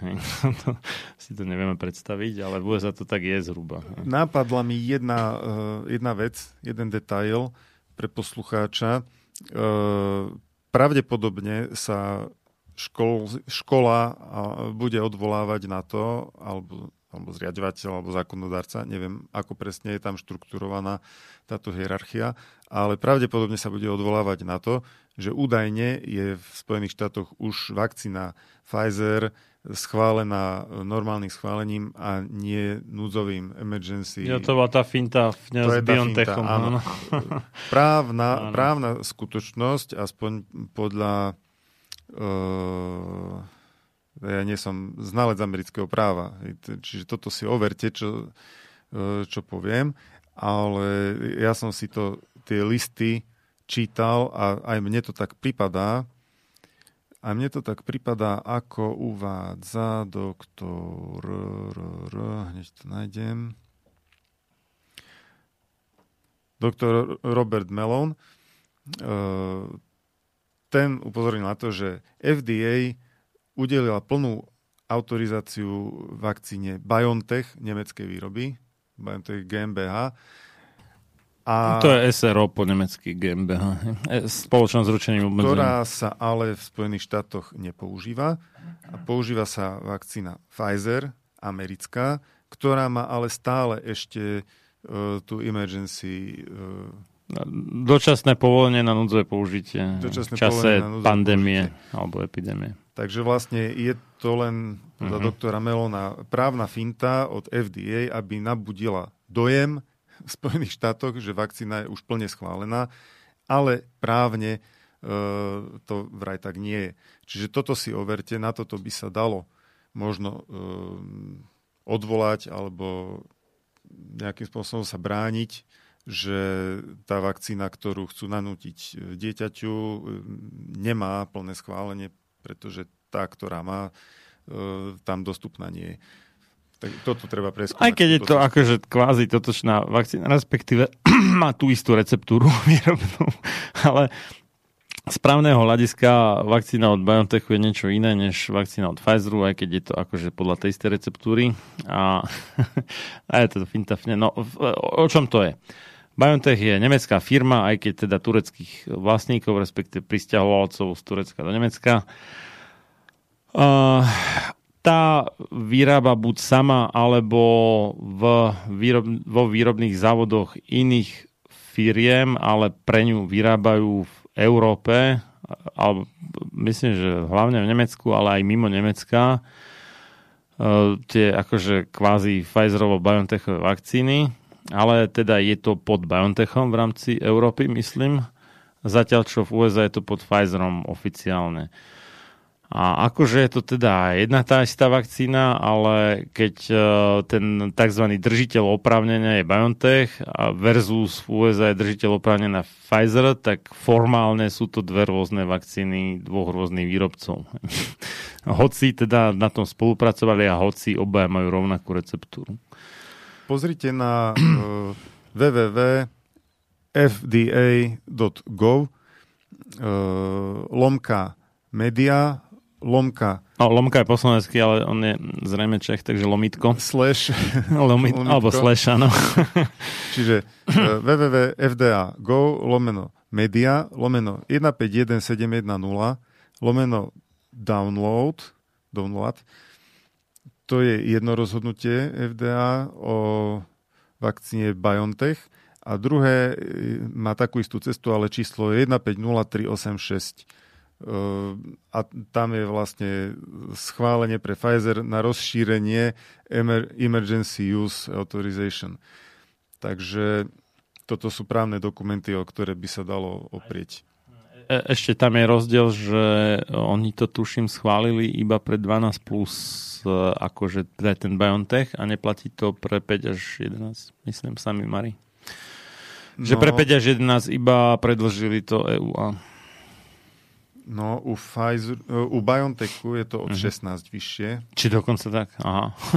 podľa toho, čo tu čítam v tomto Aha, liste. čiže ani pre 12 až 15 to ešte nemajú ako kvázi na tvrdo schválené. No, OK. Ak už od vtedy náhodou nevydali ďalší. Možno. Ale to by sme sa asi dozvedeli. A Pfizer má no. Emergency Use 16+. Plus. No, tí, majú, tí majú na všetko ešte iba emergency use, no, teda iba núdzové použitie. Hej. Pfizer a BioNTech má akože teda už normálnu registráciu, ale iba 16+, plus a pod 16, teda veľká väčšina škôl povinných detí ešte majú len emergency use, teda. No, dobre. Sa moc zamotávame a blíži sa Áno, áno. Pozerám, že sú tu aj ďalšie rozhodnutia o Pfizeri, čiže už... Možno niečo doplnili, no. doplnili. No, Karel ešte teda dodáva, že inak, inak pokud poslouchají posluchači naživo z USA zítra, teda ako pondelí 18. října, oktobra 2021, je protestní den. Neposílejte děti do školy na důkaz, že odmítáme povinné očkování. No, děkuji, Karel z Los Angeles. Tak, tak. Toľko Uh, právne poradenstvo cez oceán. Počuj, dáme, No. ešte, dáme ešte jedno Halloweena a potom, potom to už úplne doklepneme, Mhm. a, lebo už zase dlho kecáme. tak eh, ideme, ideme na to. Tento bude taký trošku dlhší. Tak, tak.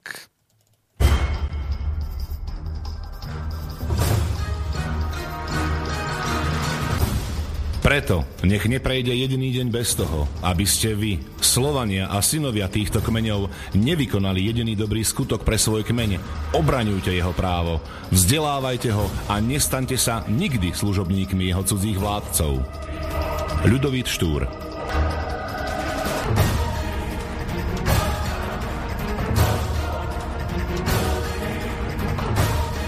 Počúvate Slobodný vysielač.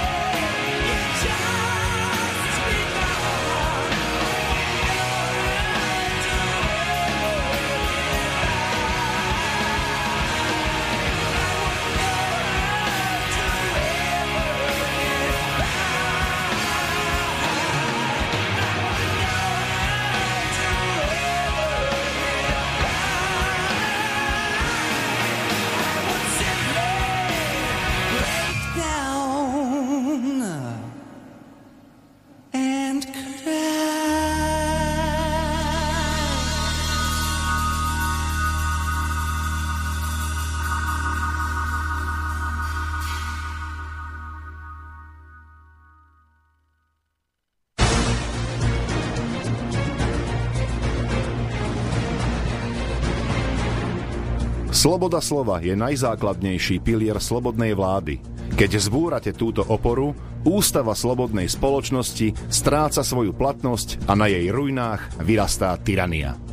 Benjamin Franklin Máte naladený slobodný vysielač Banská Bystrica.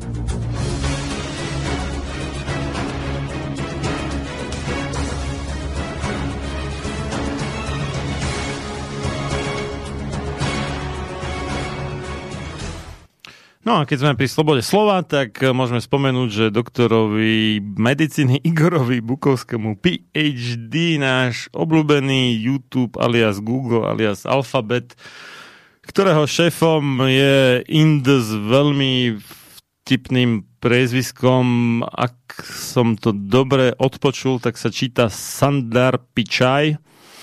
Akože má piť čaj asi, lebo a, tak e, mu zrušil teda jeho YouTube kanál, takže asi k slobode slova od našich obľúbených uh, big tech korporácií. A neviem, či chceš tomu niečo dodať, Peťo? No, že uh, YouTube potom ešte vyhlásil, že tvrdo zakročí že, aj proti ďalším O, antivaxerom a hoaxom. počkaj, idem, idem skontrolovať, či môj kanál nezrušil medzi tým. Už som tam inak dosť dávno nič nedal, no. Dobre. Ako to bolo, že aj že budú rušiť aj tých, ktorí... Do mikrofónu ťa poprosím. Čo, nejdem? Či idem? Slabo, moc, ďaleko si bol. Hm? Aha. Uh, YouTube vyhlásil, že bude rušiť aj ďalších, ktorí by spochybňovali bezpečnosť schválených vakcín. Takže, Čiže kacírov, hej? no, v podstate áno. Exkomunikovať kacírov, takže sme opäť pri Svetej Inkvizícii, tentokrát v mene boja proti čomu to, ko- korone. A teraz už ale ide o, o, o porušovanie pravidel komunity. Nie o herézu. Nie, to, to, to bol taký isté, ale- kreslený, v- no kreslený, nie vtip, no, jak sa to nazýva, no obrázkový vtip, kde bol teda Mark Fucker, um, Zuckerberg, eh, šéf, šéf Facebooku a, a mal tak tú bublinu, že, že uh, pravda porušuje pravidla komunity. Čiže aby som bol presný, Mhm. YouTube bude mazať všetok obsah, ktorý, citujem, falošne obviní schválené vakcíny z nebezpečnosti a chronických zdravotných účinkov. Konec citátu. Ako, Pardon, ale toto je... Oh. To je ako nejako e, z manuálu mladého nacistu, alebo ak by som to mal nazvať. Fakt, takže oni úplne stratili historickú pamäť, alebo nikdy ju nenadobu- nenadobudli, alebo proste neučili sa diepis, alebo neviem, jak si toto mám ešte vysvetliť. Fakt. Ako spoznáš, že niekto falošne obvinil? No len tak, že niekto rozhodne, že si falošne obvinil, lebo No to je to isté ako s našimi súdnymi znalcami, že ak by ti uznali uh, nežiaducí účinok očkovania, tak by to musel uznať súdny znalec, ale ten je platený Pfizerom, hej. takže ho neuzná. Napríklad profesor Dlhoľudský bol kedysi, teraz už tuším, nie, už má pokročilý vek a myslím, že bol po nádore mozgu, ak si dobre spomínam. Takže už nie, ale kedysi bol súdnym znalcom a v podstate rozhodoval aj o takýchto veciach. Hej. a sám sa priznal, že je platený Pfizerom. poďme ďalej. Máme tu správu, ktorá potvrdzuje účinok všetkých opatrení, Oh, pretože e, po troch týždňoch školskej dochádzky citujem nadpis článku Deti zaplnili čakárne pediatrov, ale COVID to nie je. Takže e, citujem Pediatri nevedia, kam skôr skočiť a rodičia kašľajúcich, kichajúcich a vracajúcich detí si kladú otázku, či ide len o bežnú výrozu, alebo sa majú obávať covidu. Rok a pol neboli kvôli tvrdým opatreniam mnohé deti vôbec choré, teraz si to však vynahradzujú. No a naša veľmi dobre známa odborníčka z konzília odborníkov Elena Prokopová, hlavná odborníčka ministerstva zdravotníctva, uvádza, že je veľmi pravdepodobné, že ako deti takmer 2 roky nemali stimulovanú imunitu prekonávaním drobných infektov, teraz jednoducho ochoreli všetky naraz. Uh, a tak ďalej. A rozšírený je okrem iných tzv. respiračný synciálny vírus. Syncitiálny. To, aby som to vysvetlil, syncitium, teda súbunie, by sme mohli povedať po slovensky, je spojenie buniek, čiže je tam viacero bunkových jadier, ale v jednom bunkovom obale a to vzniká pôsobením niektorých vírusov, čiže je to taká anomália, alebo teda nezdravé niečo, že ten vírus tak nejak nahlodá tie bunky, že sa ako keby spoja do jednej a normálne má jedna bunka jednobunkové jadro, ale to ich majú viacej, lebo sa tak nezdravo spoja do jednej bunky a to sa nazýva syncitium a ten mm, RSV, teda respiračný syncitiálny vírus, okrem iných jeho následkov spôsobuje vznik týchto súbuní alebo syncitií. Podotýkam, že táto správa vyšla e, 10 dní predtým, ako boli zrušené tie rúška na školách, čiže Hmm. nie, je, nie je to tým, že sa zrušili rúška, ale Mhm. oni zjavne nezabránili šíreniu RSV. Otázka znie, ako potom môžu brániť šíreniu koronavírusu? Neviem, asi je koronavírus väčší než RSV. A myslím, že je, lebo koronavírus je tuším jeden z najväčších RNA vírusov vôbec sa mi marí. Nie som si úplne istý. A teraz keď som fakt. Neviem, aký veľký RSV teda. No podľa štúdie Nemeckého inštitútu Hmm. pre aerosoly koronavírus má 0,1 mikrónu, myslím.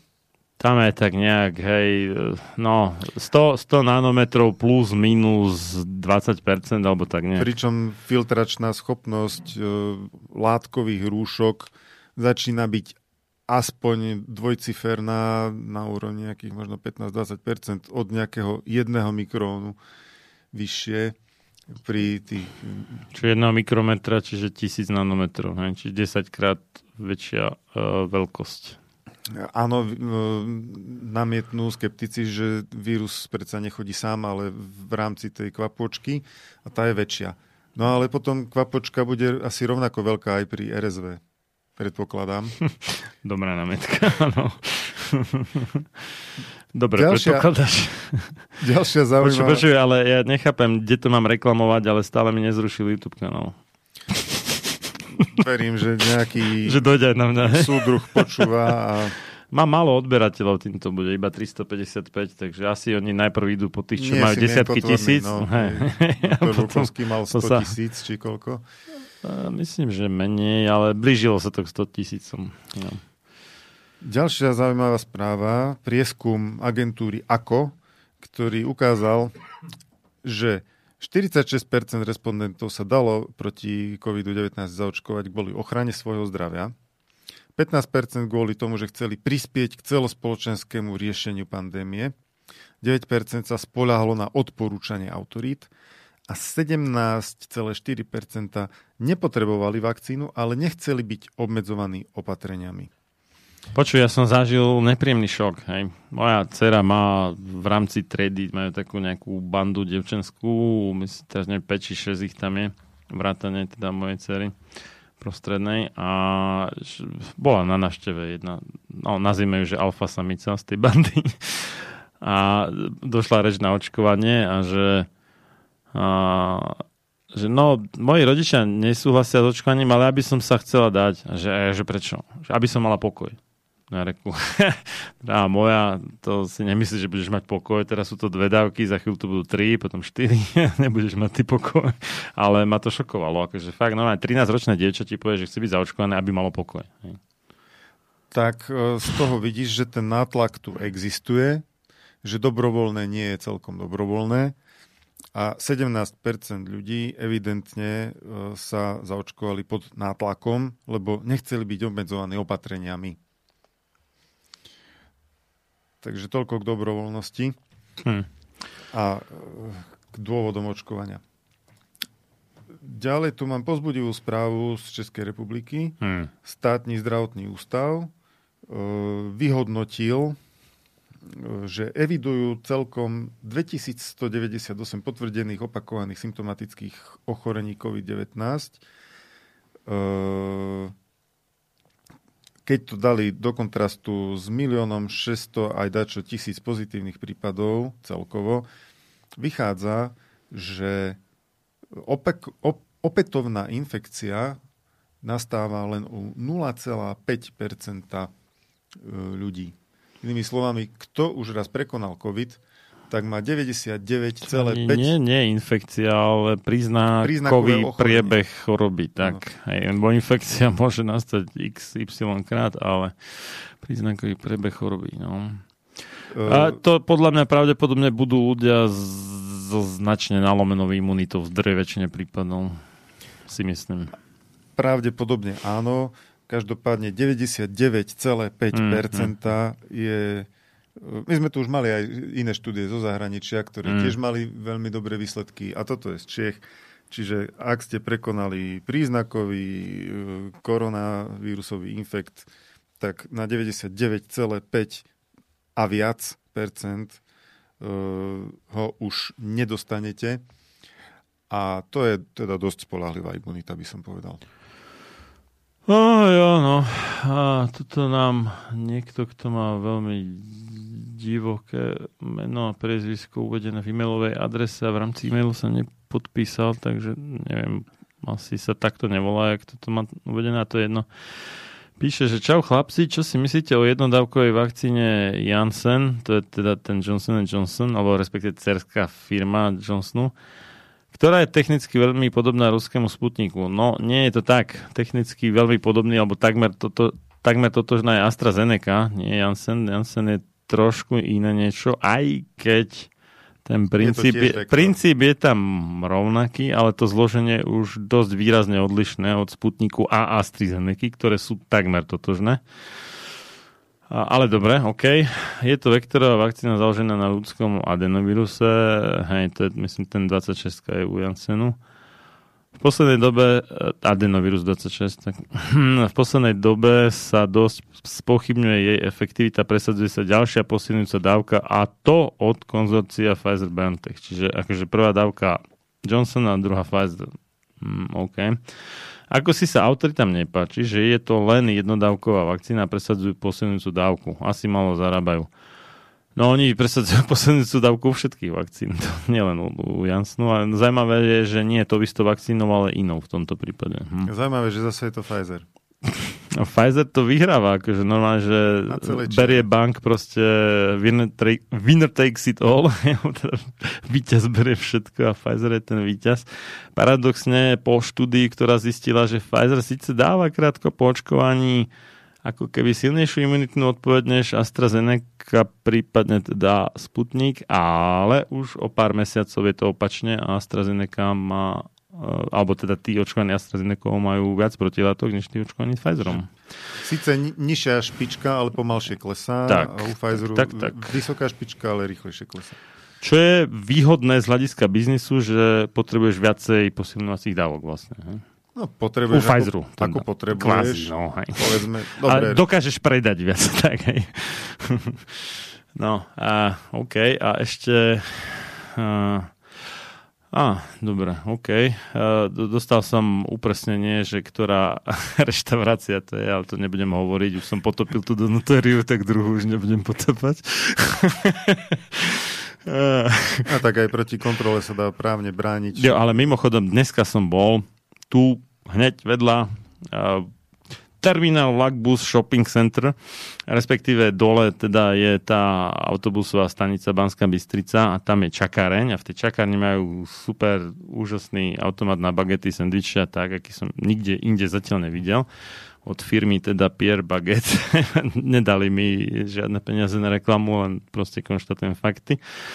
Vbehol som tam drzo s elektrokolobežkou od Boltu a v zapätí ako nejaký asi SBS kar za mňou dobehol, že čo to, to, to, že to sa nesmie, akože fakt, som nevedel.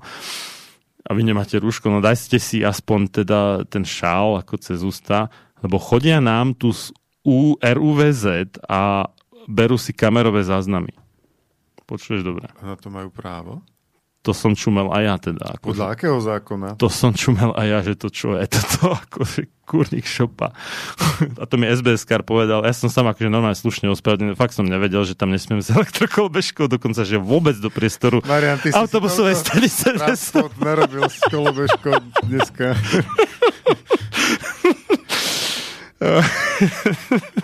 Začali a končíme. Začali sme končíme pri kolobežke. Zelené od Boltu. tej akože uh,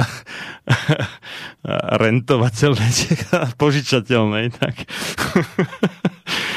No, dozvedel som sa prekvapivé veci skutočne vďaka tej kolobežke. To, to, to ma ako vlastne nenapadlo, že RUVZ si berie kamerové záznamy od SAD. Zrejme zvolená, alebo ktorá SADčka má pod správou tú autobusovú stanicu, alebo neviem, kto to vlastne má pod správou. No, tak už niekto... To som čumel, fakt. no, dobre, posledná minúta, Peťo. niekto gramotný by mohol dať podnet na úrad na ochranu osobných údajov. GDPR porušené jak svinia, teda skutočne. Uh, Dobre, ďakujem veľmi pekne za tvoju vydrž a účasť tejto relácii ako dopredu nepriznaný kúzelník, ktorý možno príde a prišiel. A... to sme sa dohodli o 5. či 6. pobede? Ty si napísal o 5. ja som ti napísal o pol 7. tuším. Odpísal, dobre. no. Takže e, prišiel si fajn a vydržal si až do polnoci takmer o 30 sekúnd. Takže ďakujem veľmi pekne za pozornosť všetkým poslucháčom. Už o pár sekúnd prajem e, príjemný nový týždeň. O dva týždne nebude naživo relácia, lebo nebudem fyzicky prítomný ani v Bratislave, ani v Banskej Bystrici. Takže skúsim nejaké dve konzervy pripraviť, e, teda na mŕtvo, dopredu nahrané. Uvidíme ešte čo, ešte neviem a naživo potom teda o 4 týždne a pekné dušičky prajem a dúfam, že sa už konečne budete môcť legálne dostať na cintoríny. Prajem príjemnú dobrú noc. dobrú noc aj tebe, Peť. Táto relácia vznikla za podpory dobrovoľných príspevkov našich poslucháčov. Ty, ty sa k ním môžeš pridať. Viac informácií nájdeš na www.slobodnyvysielac.sk Ďakujeme.